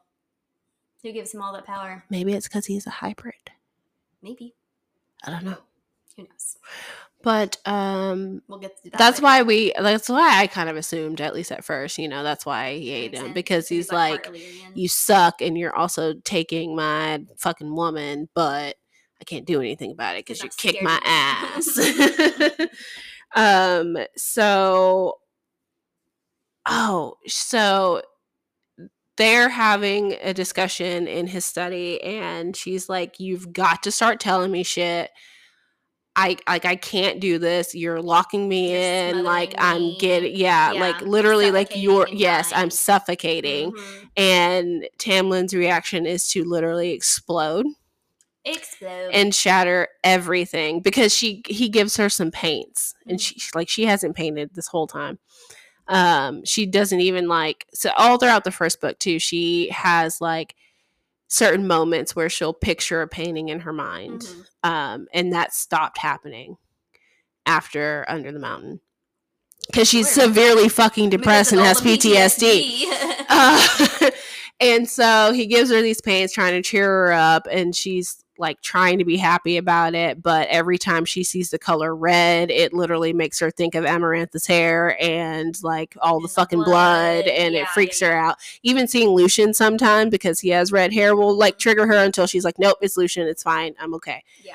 um and so he just reads the room wrong. She exp- finally tries to explain like hey i'm having all this trauma and he just literally explodes Yeah. she creates a shield around herself Yeah, and this is like the first time she's ever done that. And didn't Yeah. know she could do that, but it's one of those like you know stress induced things where you you know are super duper Yeah. strong or whatever. and she's terrified of him Mhm. which is understandable And Rhys feels it, hears it, everything through Mhm. the bond. So Rhys ain't happy. yeah so i wrote classic abuse so Yeah. After an event happens so even though she wasn't physically hurt Yeah. he's super apologetic gives her gifts is loving like i think she talks about like them spending the next couple days together and he just like makes love to her all day and night and worships on her, and her, all this shit. Um But then he walks her in the house because he has to leave to go somewhere and puts like a yeah he has to go to like a faraway border or something like that like, she is come with you." literally begging pleading to come with him and he's like absolutely not and she's like well i'm gonna fucking do it anyway and he shields the entire house and she tries to walk out and it's like hitting a bubble. yeah like everyone else can come and go and she cannot physically leave the manor. Let me tell you, I was already having my issues with Tamlin. okay, from the beginning of the book. When I got to that part, What a psycho. bitch. I was like, he fucking locked her in the house. She has PTSD from being underground in a cave, locked in a cage, and you lock her in a house. As you do. So she explodes into like, I think it's like a whole lot of dark and this whole just kind of chaotic thing, which I realized later someone else did the exact same thing when they were having a nightmare. Mm-hmm. And I didn't put that together until just now. Yeah, so all these little tidbits, all these little nuggets really kind of uh, are intertwined together as you read the books. Yeah. And um the ring melts off her finger. Yeah, like she turns into like a fireball basically. Uh-huh. Literally the stone falls to the floor because the metal melts. Yeah. That's how hot it is. And while she was in the night court, she met Rhys's cousin, not really cousin, but cousin. Cousin. um, Mor, the she- Morrigan. Yeah, how she likes a lot better than Mhm. Ianthe, Yeah. And um, in the midst of this big explosion of hers, Mor comes in, picks her up, and takes her to the night court. Yeah. So now begins part two The House of Wind. Uh, I wrote Ferris being an asshole about Velaris because Tamlin couldn't protect shit. Okay, so Rhys gives her some time after this, but he is pissed. Rightly so. I'm like, why are you so pissed, Rhys? Like, Uh, yeah. This ain't your boo. Yeah. So, um, you know, Mor's like, I did everything by the attaching to her. book. Yeah, because if Rhys had come in there and was like, I'm taking you home, it, a, a war would have started. Yeah. Like Tamlin would have had rights to go to because war. there's like this whole entire thing with like wives Yeah. or whatever and so even though they're not technically married but Yeah. still They're betrothed, so I think it's like enough to. yeah it's enough to basically you know elicit a war between spring and night court Yeah. So he had to have Mor be the one to actually take her yeah so everything has technicalities Yes. Um, but anyways, he shows her Velaris, which is a city that has been protected for literally 5,000 years. Like, no one knows about this city. Amarantha didn't even know about it. Yeah. And this is like his his bread and butter. This is his Yes. baby. So we learned that there are actually two courts in the Night Court. There's the Court of Nightmares, which is what everyone thinks the Night Court is all about. Um, that's in the Hewn City. It is the Court of Nightmares. Yeah, You know, everyone gross and horrible and debauchery, Yeah. Uh, torture, like And just the evil. Morrigan's father is the, you know, kind of like superior over that. Yeah. Well, he like runs things, but Mor is really like the queen of it, basically. Um, and then there's the Court of Dreams, Mhm. which uh, comprises of Rhys, his second, Amren, Morgan is his third, and then Cass and Azriel are um, the other two that control like his armies, and then Azriel is his shadow singer, like spy. Spy, Shadow Singer, and then Cassian's just a bastard brute. no, he's so much more. No, just kidding. Love him. He, he's like a general over the army. Yes. And then yeah, and then we have Amren, and she's just literally like described as very, very old. Yeah, like but- fifteen thousand years, and like from another realm. yeah, like back whenever the gods and everything ruled. Yeah. And back back before Fae were really Fae. And so no one really knows what she Yeah. actually is, but she's confined to this human form. And she was in the prison, which is off of the night Yeah. court. And so she We'll was talk- there for a long time and somehow managed to escape. I thought she was a dragon at first because she likes jewelry and like hoards it, and That's I she's was- very like fiery. of But assuming that she was like a dragon. I changed my mind in the next book, and I'll talk about it when we get to there. Um, but yeah, so that's yeah, that's the next thing. Um, so yeah, she gets mad because she's just like, you had this whole city secret, and you couldn't send people here and all that stuff. And he's like, bitch, I had to make a decision. Yeah. Okay. I had no time. I realized too late that she was taking my power. So my last thing I did before all my power was sapped, well, most of my power was sapped from me was city. was to glamour the city and everyone that knew about it. Yeah. Okay. So I'm gonna need you to chill. I'm gonna need you to calm the fuck down. And I'm just like, she's just mad because Tamlin couldn't protect any of his fucking people. Yeah. Um I wrote Cassian and Azriel, Amren. I love them so much. yeah, I definitely like Amren. I think she's like my fave because she's like short. She's like described as like short Yes. and tiny and spunky and just a bitch. And I'm like, Amren is I. I she is great. Amren. She great. um, we find out that Jurian uh, might be getting resurrected. Jurian is who Amarantha had in her um ring. She Yeah. is I. and a finger necklace, which mysteriously disappeared after the Under the Mountain shit happened. Yeah. Um, we later learned the Attor took it. Yeah. That bitch ass. Um, and then they're going to see the Bone Carver The bone carver. uh, to try and get some answers. And the Bone Carver takes um form for each person Yeah. differently. So he can kind of glamour himself as well. or, Yeah. like make people see what he wants them to see. yeah. So like even though Rhys and Feyre are both there, they both two, see two different things. Mhm. Like Feyre sees a small boy who's Mhm. very young And looks a lot like Rhys. and looks a lot like Rhys. that she assumes is baby Rhys. baby Rhys, yeah. And then he's I don't remember what He sees Jurian. Okay, gotcha. hmm Yeah. And so it's um yeah. Yeah. And so they get um, some answers from the Bone Carver that King Hybern wants the cauldron, which is like basically the origin story for the Fae. Like it Mhm. created life and This is like everything. and it's this huge, like, it's a physical thing, but it contains all the magic that made the world the way that it is. Mhm. Um, and It Hybern powers of its own. Yes. And you know, you don't want to mess with the cauldron. Yeah. And it's been lessened because the three feet of it had been broken off at some point and kind of scattered. And then there are also these two books, which it's one book, but it's split in half. The Fae have one, the human, Human queens, have, the other. another. Mhm. Um, and if you put them together, you can disable the cauldron, um, which is their plan because Hybern wants to use the cauldron to break the wall and invade the mortal Yeah. realm.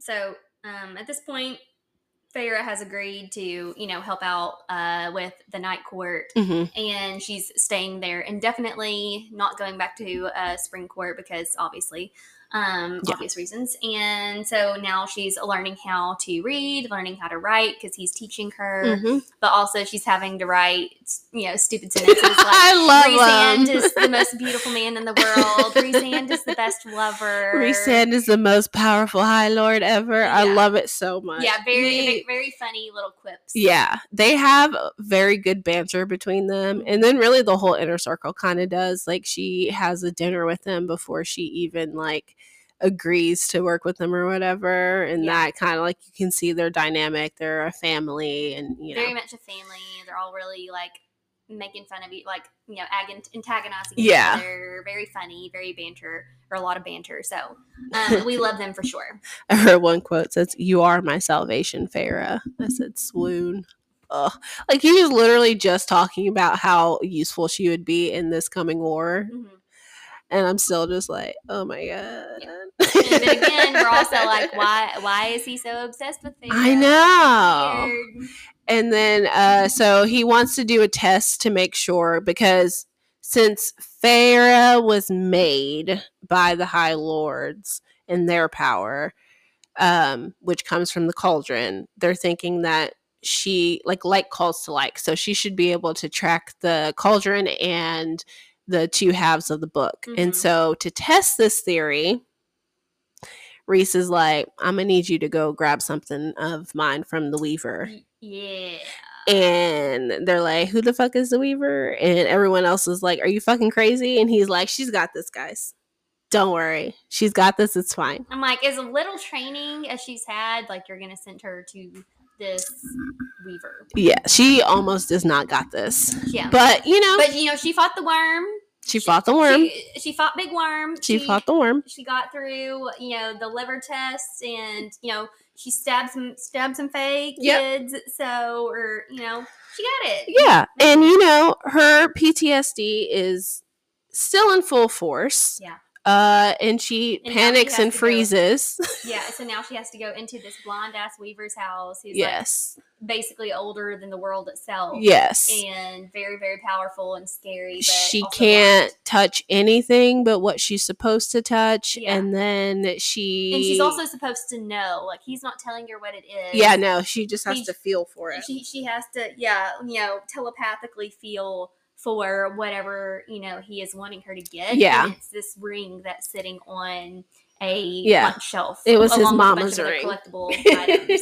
which she does go in undetected and gets the ring but as soon as she grabs the ring the weaver is like who the fuck is in my Who is- cabin who is?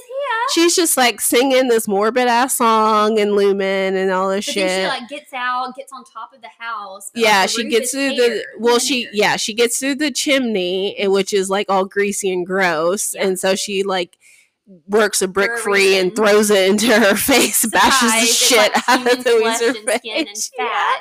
and then yeah so then when she finally escapes and gets back to Rhys she's covered in human grease and hair Mhm. and he's just like good job and she's like you fucking bitch. Yeah. it's pretty great pretty great everyone else is mad at her pissed. but he's like, "Hey, you controlled your panic." So, and she's like, "God damn it, you're right." But basically, he got she went and got his mother's ring. Um, Yeah. that you know we'll find out more about later. Yes. Um Again, all the little nuggets. yes. So, one thing that I thought was significant was because anytime uh Rhys would like mention the dynamics of the spring court or anything like that or she would talk about Ianthe or whatever he would get like pissed and Mhm. he and she's like what what what do you have against her so he's like let me show you Yeah. and it's at first Feyre's like I don't want to see you bang her because Ianthe is just naked on the bed Mhm. legs spread just ready, go. Mhm. Yeah, so he can show her like things through his mind, like Yeah. telepathically. So that's what he's doing. And um he's you know in the dream or not dream the uh memory that's the word. He's like get the fuck out. Yeah. i don't want your shit.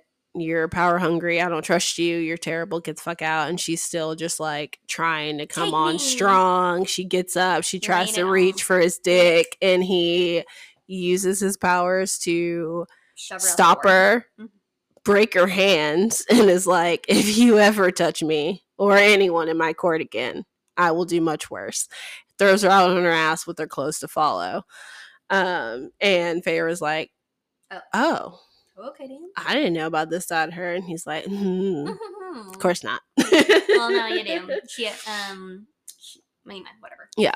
So the next big, big thing is the meeting that they want to have with the mortal queens. Um, they've been trying for several weeks to make it happen, and they are going to go um, have the meeting at her sister's manor. And I was like, this is going to go real well. um, and then I was like, all this happened in a year. So from the beginning of the first book until now in this book, it's only been a year. It's, uh, it's a lot going on. And lot of trauma. uh, yeah, so when she gets to her sister's house, um, Elain is engaged to some bigoted idiot. Um, she literally has an iron engagement ring, even though Favors told her like 17 doesn't times work, it doesn't yeah. work against anything. Um, and then Nesta's, and you they're, know, gr- they're grossed out that she's Fae now. And yeah. Um, but you know they're willing to hear her out. Nesta's still being a turbo cunt per use, but her and I just really cannot stand Cassian, her. her and Cassian. We ain't there yet. I know, but you can see it. You can see it. Yeah. Like literally, first time I read it, I was like texting my friend. I was like, Nessa and Cassian are gonna bang so hard. um, so yeah, they have. They decide they're gonna have the meeting there. The Mortal Queens are taking their time. Um, next thing I wrote is I like the Night Court. Love a crop top. Because like each court has their fashions and stuff, Yeah. you know. Night Court is very much like It's like green and it's crop tops. and you know what it reminded me of? What Um well yes, but also the way it's described with usually like um like sheer sleeves Mm-hmm. that are cuffed at the wrist and then like kind of parachuted pants Oh, almost that are cuffed. me. like Jasmine. Yeah, I was literally thinking the same thing. Princess Jasmine. Yes. Um, from the movie Aladdin, of course. yes, Yeah. which also kind of like the bangles. yeah and- ties in and makes you think because everyone well in the first book they're all described as kind of pale but everyone's pale because they've been under a mountain for 49 years and then in this one it's like oh everyone's kind of a lot darker than they were so i was thinking more like you know middle eastern That's kind I was picturing of thing or whatever especially with the dark, dark hair, features dark and yeah features, yeah. So it, up for debate, but Yeah. we think they're Middle Eastern. yes But let us know what you think. Yeah, um the Attor attacks and uh gets wrecked by Azriel Attacks where? attacks Feyre. when? When was that? I'm thinking of I'm thinking of the attack on Flores. No, that's a little bit later on. Okay. They're in they're in the forest outside of the uh in the mortal world, I think.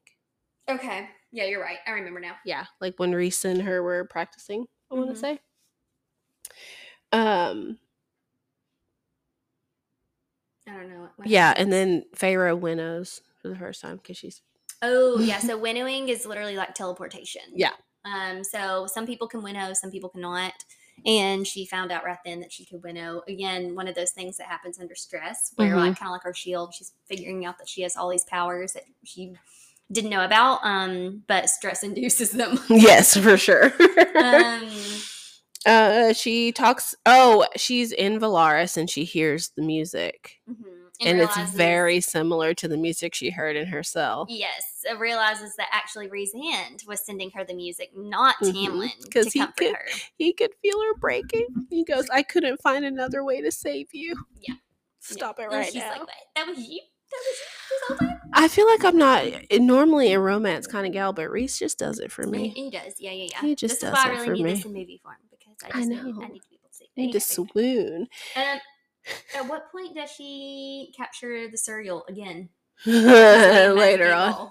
later on. Okay, well, what's the next thing I wrote? Obviously I bypassed a lot of shit. um, yeah, you forgot about the magical sexting that they were doing. No, I don't remember that. They're the note thing. Oh yeah, yeah, yeah. They were writing little notes back and forth. Mhm. So this whole time, which this book takes place over like two months.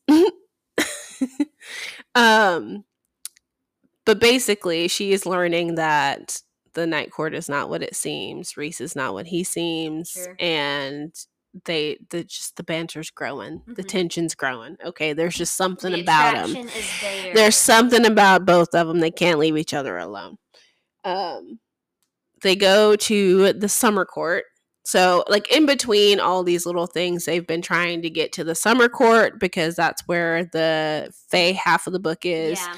and then they've been trying to get a meeting with the mortal queens Mortal because that's where the other half Yeah. is so they go to the summer court aka where the brown people are Not.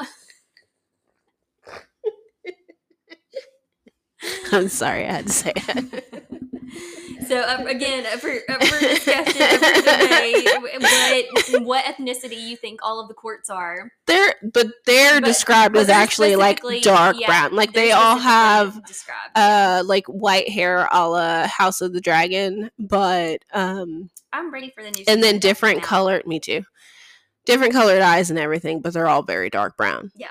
it could just be the fact that they're in the sun all the time Good. or they're probably just black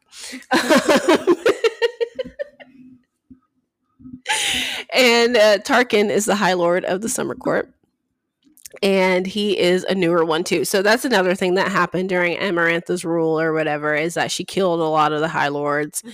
And so there are a lot of like newer, untested, younger, especially by their standards, High Lords around. And Tarquin is one of them. And um Rhys. And his like right hand man, his general, is his lover? Question mark. Mo- Tar- yes, one of them. Are you talking about like Cassandra or whatever? Who? Who are you talking about? I'm talking about Tar Tarquin's one of it's like his general. Like I think his Cassian is his lover. I don't think Is so. what it describes, and then his other right hand man ends up being Amren's later on, but I think one is like his sister or something. No. He, he's like it. Because Rhys ends up flirting with her. That's his cousin, I think. I know. But that's not like his right hand man or his right hand man. I don't know who Like right hand like man his- you're I- talking I about. But anyway, I remember reading something and I had to like reread it, and I was like, oh, he's gay. And so that's what made me think about it. I think you're thinking of someone else. I know who, I know who you're talking about, but also Tar- I, I'm gonna Like one of the day ones. Because Yeah. Feyre is flirting with him the whole time. And they don't mention him having a lover. Are you sure? I literally just read this two days ago. Oh my gosh! I, I swear. Uh, whatever. I think the Helion is He has like he's by. I know he's by, but he there was one that I know uh, that said something about. Anyway, continue on. I'm going to research. This okay. um Feyre is getting feelings and trying not to acknowledge them, but she can't help it. Like Rhys is flirting with one of Tarquin's people. I think her name's Cassandra. Mhm. And like on the boat party that they have, and Feyre is pissed. She is trying to flirt with Tarquin to get close to figure out where the book is. And like stonewalls Rhys, all that kind of stuff. Um they do have a conversation and that's where I feel like probably one of the more famous quotes is said um because they do toast to the stars who listen and the dreams that are answered. That's everybody's tattoo that they have. Um I do like that quote. It's a lovely quote. No, I. Lovely quote. Um but that's the basically the mantra of the court of dreams. Mhm. And then they're having a dinner, and Feyre goes all Inception on Tarquin and finds out where the book is for sure.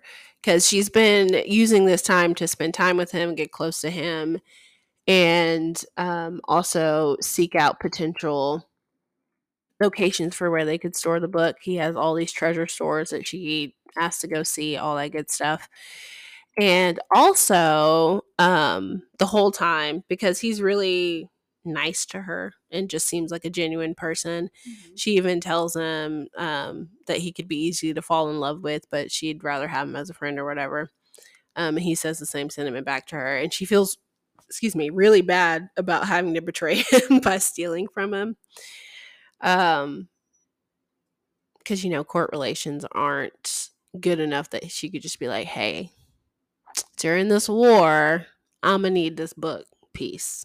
So can you give it to me? Or no. yeah, because again, no one trusts Rhys. Yeah.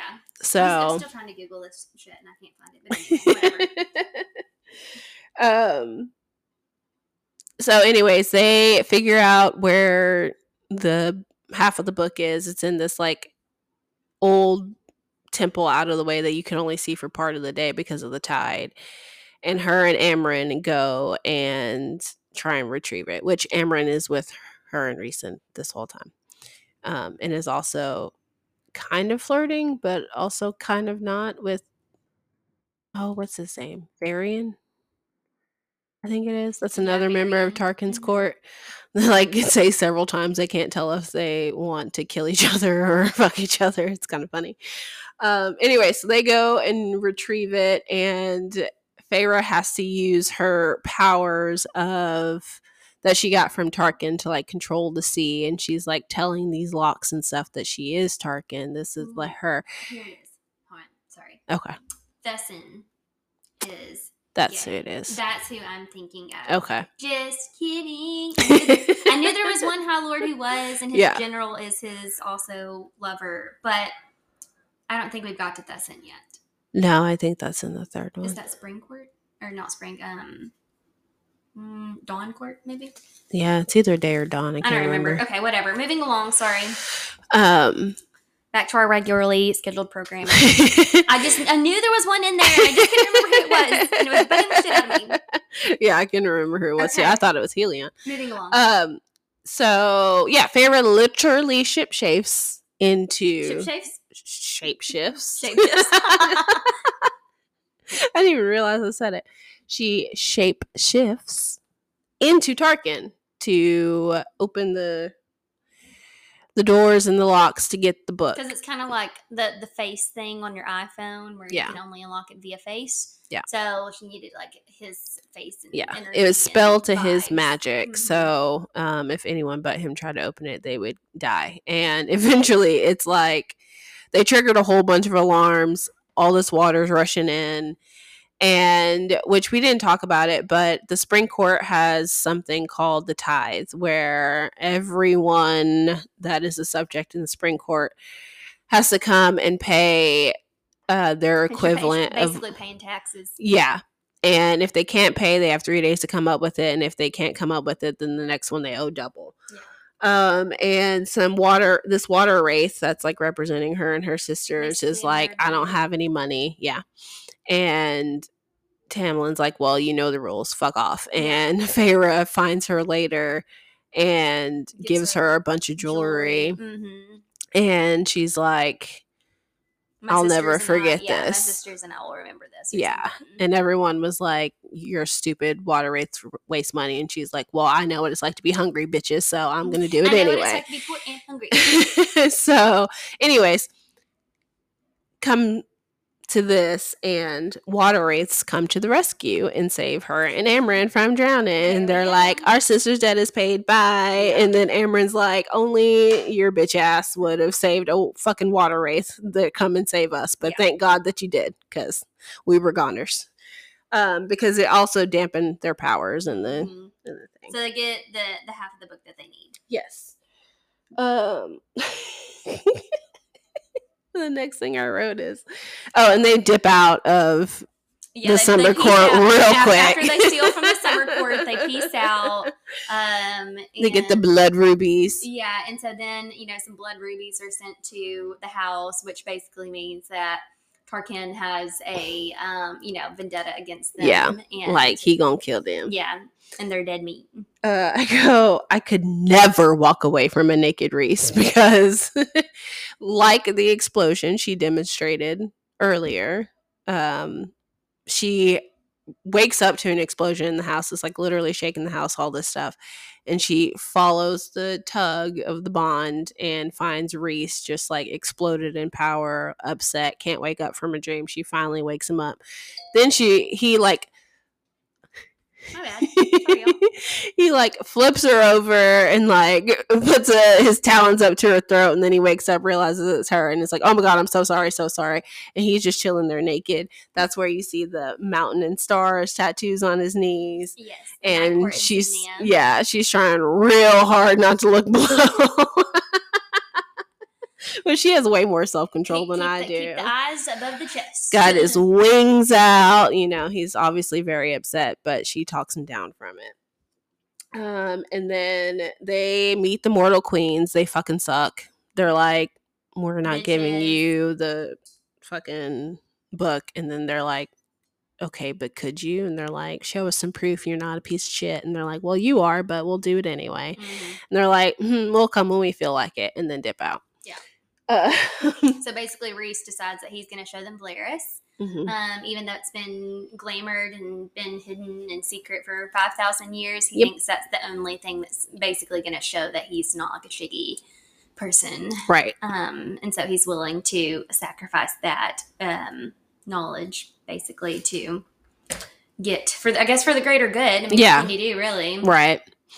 Um, next big thing, Feyre gets to go to the of Nightmares, and Rhys is so worried because he's like, I don't want you to see me like that. You like literally just stopped thinking I was a Yeah. monster, and she's like, of Nightmares is basically very monstrous. Yeah. You gotta you, you gotta, you know, fit in Yeah. somehow. And so you really gotta play the part whenever you go. Yeah. With the clothes, Yeah.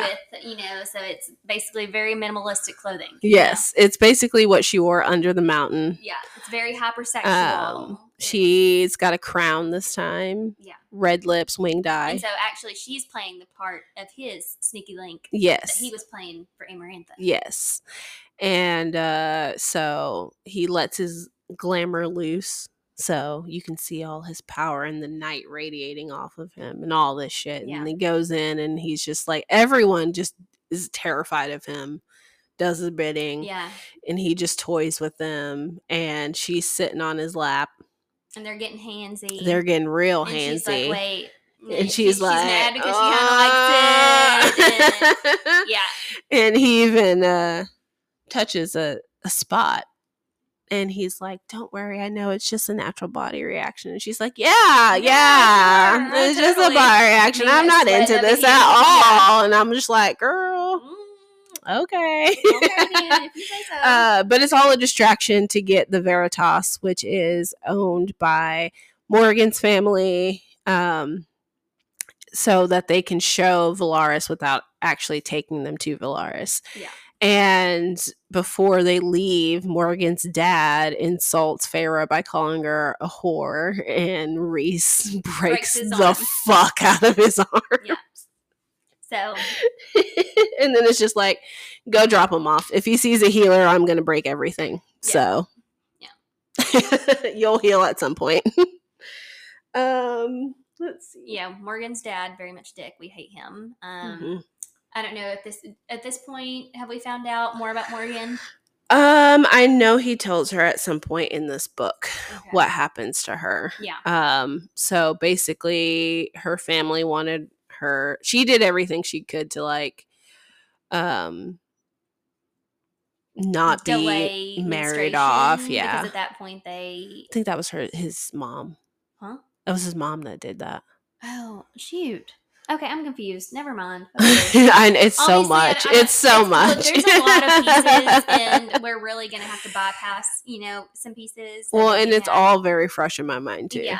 So, Um, so she doesn't want to marry Eris, who is one of the sons of the Autumn Court, one of Lucien's brothers. this is Morrigan we're talking about. and um, because he's known for being a sadistic, abusive piece of shit, Yeah. And But of her, course, they set them up for power hungry, Yeah. money situation. yeah, her dad's like, "Fuck you, I don't care." Um, so she knew that if she were to lose her virginity, um, to someone else, especially someone that her dad thought wasn't worthy, that she would get out of the marriage.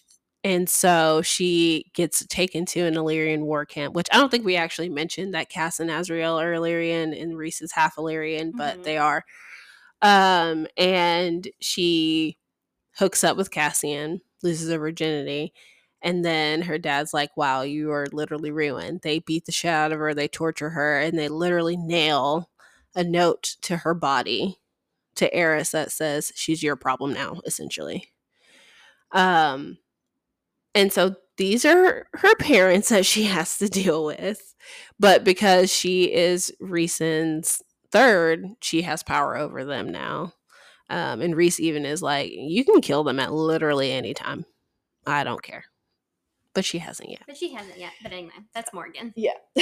um, so I wrote down the villain locks up the maiden. He was the one who let me out. When um Feyre is talking to Amren, because Amren's been holed up in her apartment trying to decode the books because they're written in a language that she only knows because it's so old old. It's like the holy tongue. I forget what like the other name for it is or whatever. Yeah. But um, we find out that Tamlin and Rhys used to be friends. Rhys taught him some Illyrian techniques and like how to use blades, and then Tamlin kills Rhys's family, full power, and listening to his bitch ass daddy. And so, in retaliation, Rhys and his daddy go and kill Tamlin's family. We're gonna kill all y'all's famous. Yes. Mm-hmm. And then Rhys was like, okay, we're done. Because he promised, like, Rhys's dad promised him they w- he wasn't going to kill Tamlin's mom and sisters, and he did anyway. And he was like, "No, we have to stop." And Rhys's dad is like, "Nah, I'm gonna kill Tamlin." Tamlin, after his dad dies, he got all the High Lord power, which he was already super powerful. So Tamlin kills Rhys's dad, and then Rhys gets the power of High Lord, and then they're both just like at a standstill, kind of, and then Rhys dips out. So that's really the reason why they hate each other because they Mhm. murdered each other's families. But not only did Tamlin's dad kill his mom or kill his mom, he cut off her wings and had them displayed yeah. in the study. And Illyrian's wings are everything to Yeah. them. And she already escaped having her wings clipped when she was younger by Rhys's dad Mhm. because he was high fae and they were mates. Yeah. So mate's like somebody that you are almost like bound to by natural instinct. Yeah, it's like the ultimate ultimate. It surpasses marriage, surpasses Yeah, love, like, like, whatever. basically souls. Yes. Um, But that's a lot of backstory as to why Tamlin and Rhys really hate each other. mhm. Um, and you know, like we said, there's just a lot of uh, information to decipher, so it's hard to determine what's pertinent to tell y'all and what's not. But yeah, you get all of it. We're nearing the end. We're getting there. so um another thing is that Rhys's magic has been being tracked. Um they assume by Hybern this whole time, so he's trying not to use as much magic as possible. Mhm. And uh while they're out um in the woods past an Illyrian war camp, Feyre's practicing and she goes on ahead of Rhys because at one point she starts a fire and it's a little uncontrolled and so they're trying to keep her powers under wrap as well as keep everyone safe sure. And um, she turns around and Lucien and a couple of the sentries from the spring court are there and he's trying to get her to come back and she's like fuck you i'm not coming home it's Hell not my home anymore and he's like but you need to or i'm gonna take you by force and she's like you can fuck right off because you're not Fuck around and find out. uh, and uh, you know, Rhys catches up and they get gone. Yeah. Um so they're moving on and trying to get to a different war camp, I think, farther away. And on the way, they have to stop at this inn. Yeah. And I said, ah, yes, the old one bed plot. and unfortunately, it's just a very small, cramped room with Yeah, one bed. How it's unfortunate. just so inconvenient yeah. for them to have. And this whole time in Feyre's head, she's like, I am a traitor. I'm a liar. I'm a whore. Because, She's, yeah, she got all the guilt. yeah, she's like, it's been two fucking months, but I want this man so hard. Okay. And she's like, I promise I love Tamlin. I swear to God I did, but I want this man so bad. Mhm. The most beautiful man she's ever seen. I know. And uh they they do it a little dirty. They don't Yeah, do the get- full dirty. Get, get like second base. Yeah, because he wants to be able to fuck her against the wall and also scream so loud that he moves a mountain. And I said, Oh, Oh, okay, Ian. oh. okay. All right. Um, and then, you know, they leave the next day and they're flying. Okay. And they're trying not to talk about what happened, but What they both want to talk Just about what happened. casually happened. avoiding what happened the night before. Yeah. And they're flying. And right when Rhys is about to say something, ash arrows Boom. through the wings. And I said, How dare you shoot my precious baby angel? How dare you shoot the, the haughty high face? I was so upset. I was like, Excuse you. Uh, and then, no, and then it's literally just like, of course it happens. Of course. yeah. I was like, How dare you? They have things to discuss. Yeah, it was getting to a good part, and then of course shit hits the fan, um, as it does. Yes. Plot twist. uh Feyre, winnowing master. Okay. She is like, you got my man, I'm fucking coming for you. So she hones in on those hunter skills, tracks him down. She's winnowing. She's figuring out a plan. She realizes they want her to go one way. She's gonna go the other way.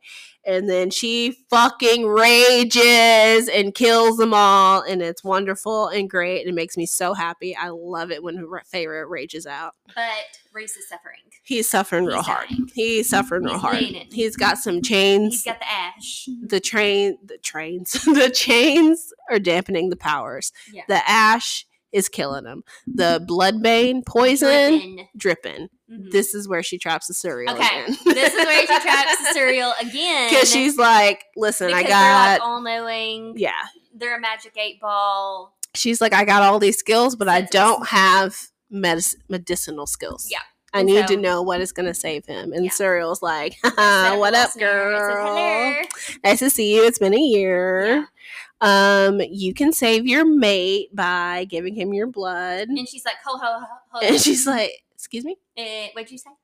Uh, did you just say mate? And he's like, ha, you didn't know, girl? Wait, you didn't know that Rhys is your mate? And she's like, did he fucking know?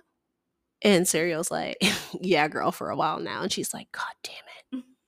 New. Mm-hmm. And she's like, tell me more of how to save him. He's like, okay, there's a flower over by the bank. Here you go. You And he's like, okay, let me go now because we're not playing these games. And she's like, okay, fine, bye. Toodles. So she goes. Thanks for the info. She's pissed. And so she's like, eat this fucking flower because he's awake So when I she gets back.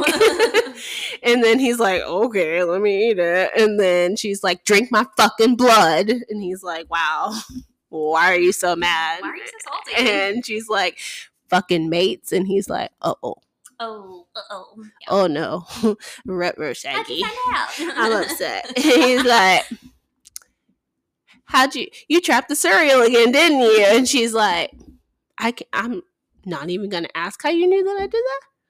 But yeah, I did. And I'm fucking pissed. And so she I would literally. be pissed if Rhys was my mate. Is I wouldn't either, but she's just like, you didn't That's tell what I'm me. Like, damn you, ungrateful bitch! Like, And, uh, high of high lord. That's why I said, LOL, why you mad, bro? yeah, like you ungrateful bitch. That that is your mate. Damn. She's so mad that when they get back to the war camp with Mor and Cass and Ass, she's like, just drops him in the mud. And she goes to Mor and is like, take me somewhere he can't know. So she takes her to the cabin. Part three Yeah. The House of Mist. Okay, here we go. um, so Feyre paints again. It's very important. She has not painted this entire time, and then when she paints, she paints that entire fucking cabin, and it's just like really beautiful landscapes and like all the seasons. And then she also paints Amren's eyes over the doorway. so she's just taking this time to sort through her feelings, Sure. Okay. it and Paint then cabin. uh, it takes I think like five days for Rhys to get there because he flew the whole way. Mhm. It's a very remote cabin. They used to use it back in the day. And you can't like winnow because it has words. Yeah. Like, spells over it to where you can't just like pop yourself Yeah, inside. and they're still tracking his magic too. So Mhm. he's like, I had to get magic, here, yeah. you know. Um, so he tells his tale, basically like his side of the story Mhm. uh, from the whole time. So essentially, he used to dream about her without knowing it was her. It was always really cloudy. He would just see like little glimpses of like the barn or you know their cabin, all this stuff. Yeah. Um, and then how he, once she was in Prythian, they got clearer, and he would try and figure out like who she was, where she was, et cetera, et cetera. Um, realized that she was at the spring court. Asked Amarantha to go to Calanmai just so he could see her. So he really meant it when he said that he's been looking for her. Um, and Oh, then did just that, yeah. yeah, and then um obviously just thought he wanted to like, protect her. pretend, pretend to be like somebody that she knows. It something like worked perfectly, but he was also telling the truth. Okay, gotcha, gotcha. And then so after Under the Mountain, um whenever he had that shocked, like, yeah, after she was healed and Yeah. in cafe. yeah, like after the bond he knew for sure.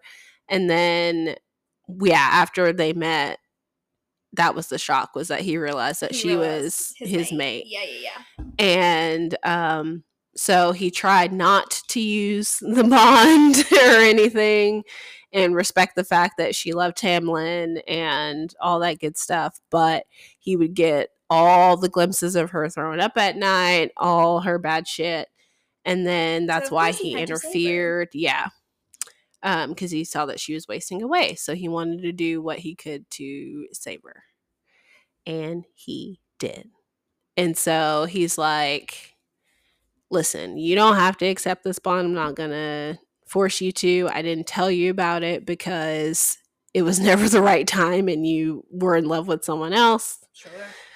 So, you know, I wanted you to come to that conclusion on your you, own. I didn't want, you know, to. Um, Which she was going through a lot. That would have been a big fucking thing to put on Sure, someone with sure. all her shit. So, you know, it was just never the right time. But she was also mad because I think Mor and Amren knew too, and Yeah, like, then knew Cassian and her, yeah. Suspected or whatever. Mhm. But um, for it to like really to show that she's accepting it, she has to serve him food. And he's she's like, I don't know how to fucking cook, That is but so- that is so housewife, I know. And she's like, I don't know how to cook, but tell me your tale, and I'll decide at the end if I want to actually give you the soup I'm heating up. And so the whole time she does that, and then she gives him the soup. Um, and then they're feral, fucking each other the entire time. a little bit, yeah. Um, and then It gets a little, it gets a little, the book gets a little bit heated. You it gets very heated. Uh, That's and where these then- books get, get get a little sexy. yeah. but yeah, little, little sexy, a little nice. Oh yeah. This is where I was like, smutty. Maybe I don't need to read these books at work if this is going to continue because it's getting a little heated over Uh, here. it's getting- I'm getting a little hot, getting a little sweaty, a little hot and bothered, and I'm at work. Yeah. so they get back to Velaris, and you know Rhys is off like doing things, and everything's compressed. And then uh Feyre is walking with Cassian, and Velaris gets put under attack. Okay. Yeah, I forgot about this. Well, I, Yeah. I remembered this, but I just didn't know where it was. I didn't have the correct Yeah. So um Cass How is coin- coincidentally, after showing the damn, it- after showing the yeah, because it's after showing the human queens, um, which we didn't talk about that, obviously but there's some snitches. Yeah, so they didn't agree to give the book, but the young golden queen or whatever, which it was only ever five of them the first time anyway, and then the last time the oldest and the youngest came, Mhm. um, the sixth one is mysteriously ill. The younger golden one like dropped something and then picked it up, and then after they left, everyone was pissed because they were like, "Fuck you, we're not giving you our half of the book," but she actually left it for them. Mhm. And so this was they found out about it. This is their retaliation. And so they send like all these creatures like the Attor and Hybern soldiers and all that stuff. Um and while Cassian is getting Azriel and Amren and Rhysand, is trying to defend as many as she can, and then she starts defending the Rainbow of Velaris, which we didn't talk about, but that's like the artist square.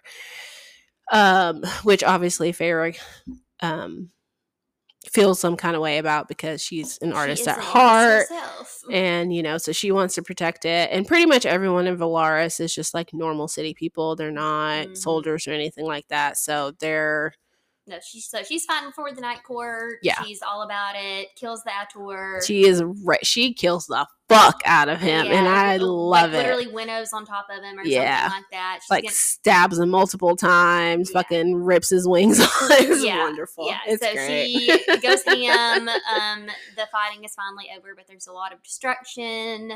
Um, some people hurt. yeah, uh, they were- killed the young golden queen, like literally impaled her yeah, in front of Feyre. Yeah, in the on like the bridge or something. Yeah. Um, those bitch ass mortal queens. I swear to God. yeah. So really, the mortals suck. We can't stand them. Yeah. Um, and so really, we're on like that the, the face side here. yeah. So And you kind of see um, just a little bit of everyone's power. So Cass and Azriel, they are both like the most powerful Illyrians to Mhm. ever Illyrian.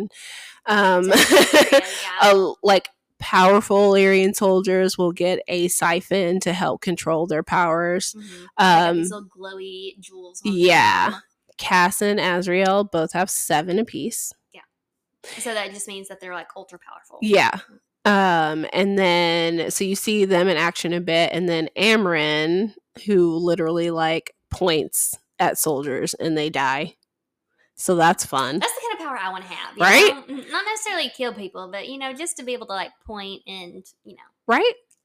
And then uh Rhys, who's been yelling at Feyre through the bond, and she's just like, I have to focus. Go fuck off. I am busy Um he you know finally comes because he was far away doing something and so everything goes tonight and by the end of it all all the soldiers are dead and everyone's wounded and you know they're trying to help rebuild the city so all that stuff yes um so they're like oh you came for our city we're gonna come for you Hybern so they have plotting to go to Hybern. yes and steal or no, they're going to nullify the cauldron. Yes. the book because now Yes. they have both halves, And so they've determined that they can do that. They just have to sneak in very quietly Yes. and get to where the cauldron is. Feyre's going to hunt it down because obviously light calls to light. yes. So they'll go nullify the cauldron, save the day. Yeehaw. Right. And Amren has been warning Feyre to not put the book together. Yeah. Don't put the two halves together. Not both halves, but separately. and they've been working on this plan. So they get in there, they get to the cauldron. She touches it, and she's like, "Holy shit, there's a lot of power. I'm gonna pass the fuck It's out." like, it's like reverberating through her. Like, yeah, her nose is bleeding. She's losing it, and the books are like, "Hey, put us together. Hey, hey, And she's Hey. like, okay. hey, Click. liar girl, put us together." And she's like, "Yeah, I'm gonna put you together." So she does that. Big blast. Everything goes to shit. They're detected, um, and then we meet the king of Hybern. He shows up. What's up? right after fucking Julian's bitch ass. Yeah. Jurian, not Jurian. Julian. say. I'm like, Julian, sorry, Jurian. sorry, Jurian, Jurian. Sorry to all the Julians out there. um, I So said they're captured. Feyre babes. She said not to unite the books. Well, she did. She went with the gut and did what she thought was right. So Yeah. now they're captured, um, and they're you know all in the room together. Tamlin shows up out of nowhere with this is when I first called him a baby back bitch because I said, I hope Feyre tears you apart with her claws. yeah.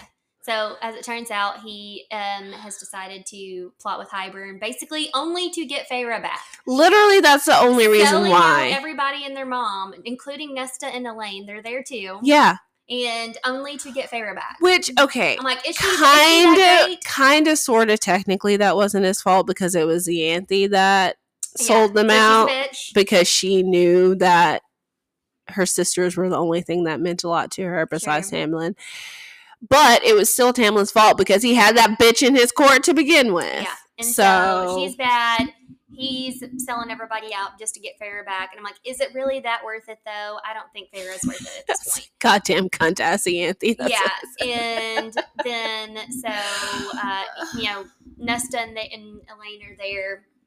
They the cauldron comes into play. They get thrown in there like chicken and grease. Yeah, because the He's showing the human queens that they can become immortal too. right, And he's like, what it does for them. yeah, and so the spell that Amarantha used to take some of the power came from King Hybern's books, like Mhm. spell book, and so he has all their powers under wraps. Yeah.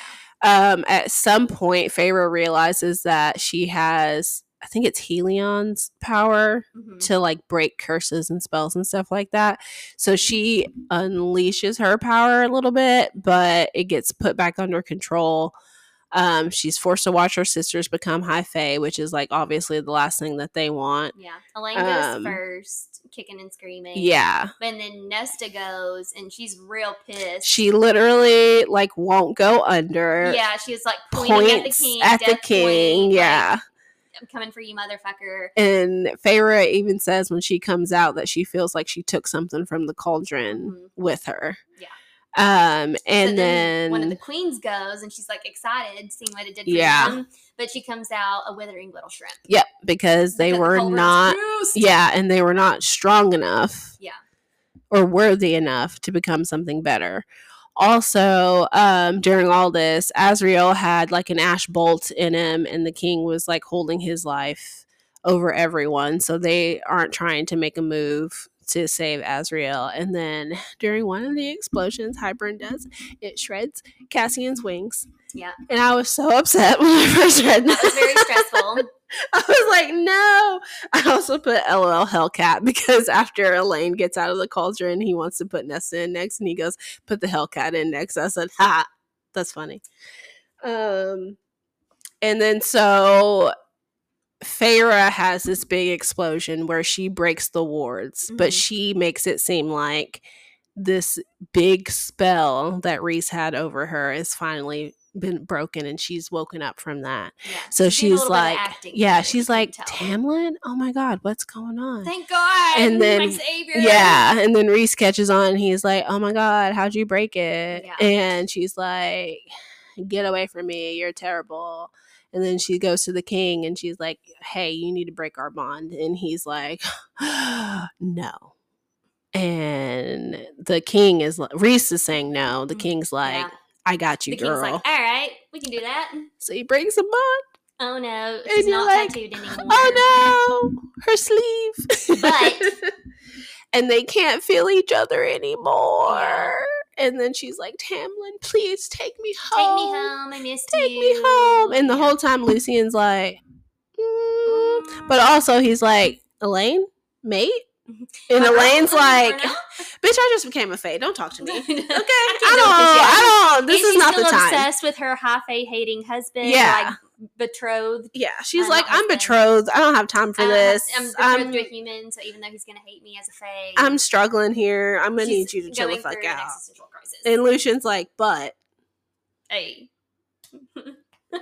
And Feyre the whole time is like, please take my sisters, please take my sisters, please take my sisters. And then in the commotion, Morrigan gets them and dips out. yeah. And Lucien's like, what the fuck? Bring my mate back. my mate. And Feyre's like, calm down, bro. We're going to get them back. And then he's like, wait a minute. Why aren't you freaking out? And then Tamlin's just like, oh my God, baby, you're coming home. I'm going to change. I'm going to be so much better. As you do as an abusive relationship. Um, it does one quick change to Rhys's point of view, and you see that him and because his inner circle is pissed. Okay, they're like, "What the fuck just happened?" yeah, and he's like, out, and he's like, "Calm down, "Guys, It's all good. it's fine. We secretly got married. We got married last night. Not only that, We solidified the bond, and that bitch is my high lady." And they're like, "What?" like, wait, high lady. Excuse and me. he's like, yeah, we had the priestess blessed. Yeah. she's high lady now, and they're like, They're like, "Oh." He's like, "She's my equal, babes," Yeah. and they're like, "You put our high lady." was in danger and he's like she can hold her own babes she's my spy now and they're like she's not your spy she's your mate and he's like um no she's both She's actually, now, actually. And so she can do what the fuck she wants So the bond was not actually broken. It even wasn't. The deal was broken technically, so she lost that big tattoo. She has Yes. a different tattoo that is Yes. now glamored. yes it's on her right arm Yeah, because she is high lady, yes mate, and all the things. So the bond Yes. is still there exactly to be continued. and so yeah And that's the end of that's the end Mist and Fury. yeah lucien's suspicious of course. he's side-eyeing But he ain't doing much because Elain's his mate. And Yeah. he knows that she's got the ends. So. Tamlin's happy. Yeah.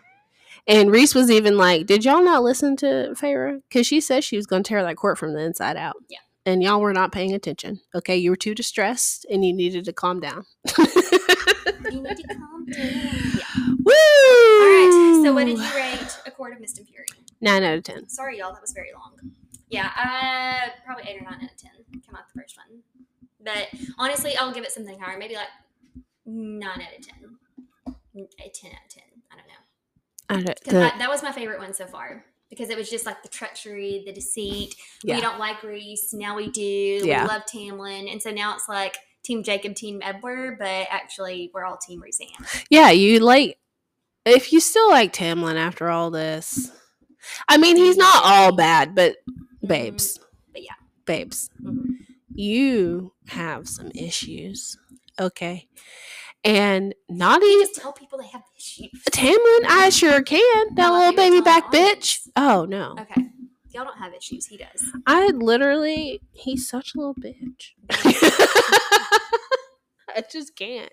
He's such a little He's a bitch. baby back bitch. Ah, Um, it's the worst. but yeah, you have our rating. You have our drink. Um, sorry that was a very long episode. I hope you're still with us. Yeah. The next two are not going to be as long. Yeah. We're gonna do Hopefully. three and four together, and then yeah. one on its own. So Yeah. this will be a three part series. Um, you know, because I mean, we could have split it into five, but who wants to listen to five episodes of us talking? Yeah. I mean, I guess it would have been the same if we had split it up, but True, but I don't know. It just seemed a little bit better because these two kind of go hand in hand. There's a little bit of a cliffhanger, Sure. But you know, Yeah. All right. Um, be sure and like us on Instagram. Books Banter Podcast, Follow us on Facebook. Books Booze and Banter, Send us an email. Books Banter Podcast at gmail.com. Thanks for listening. We'll see you next time. Doodles. Bye.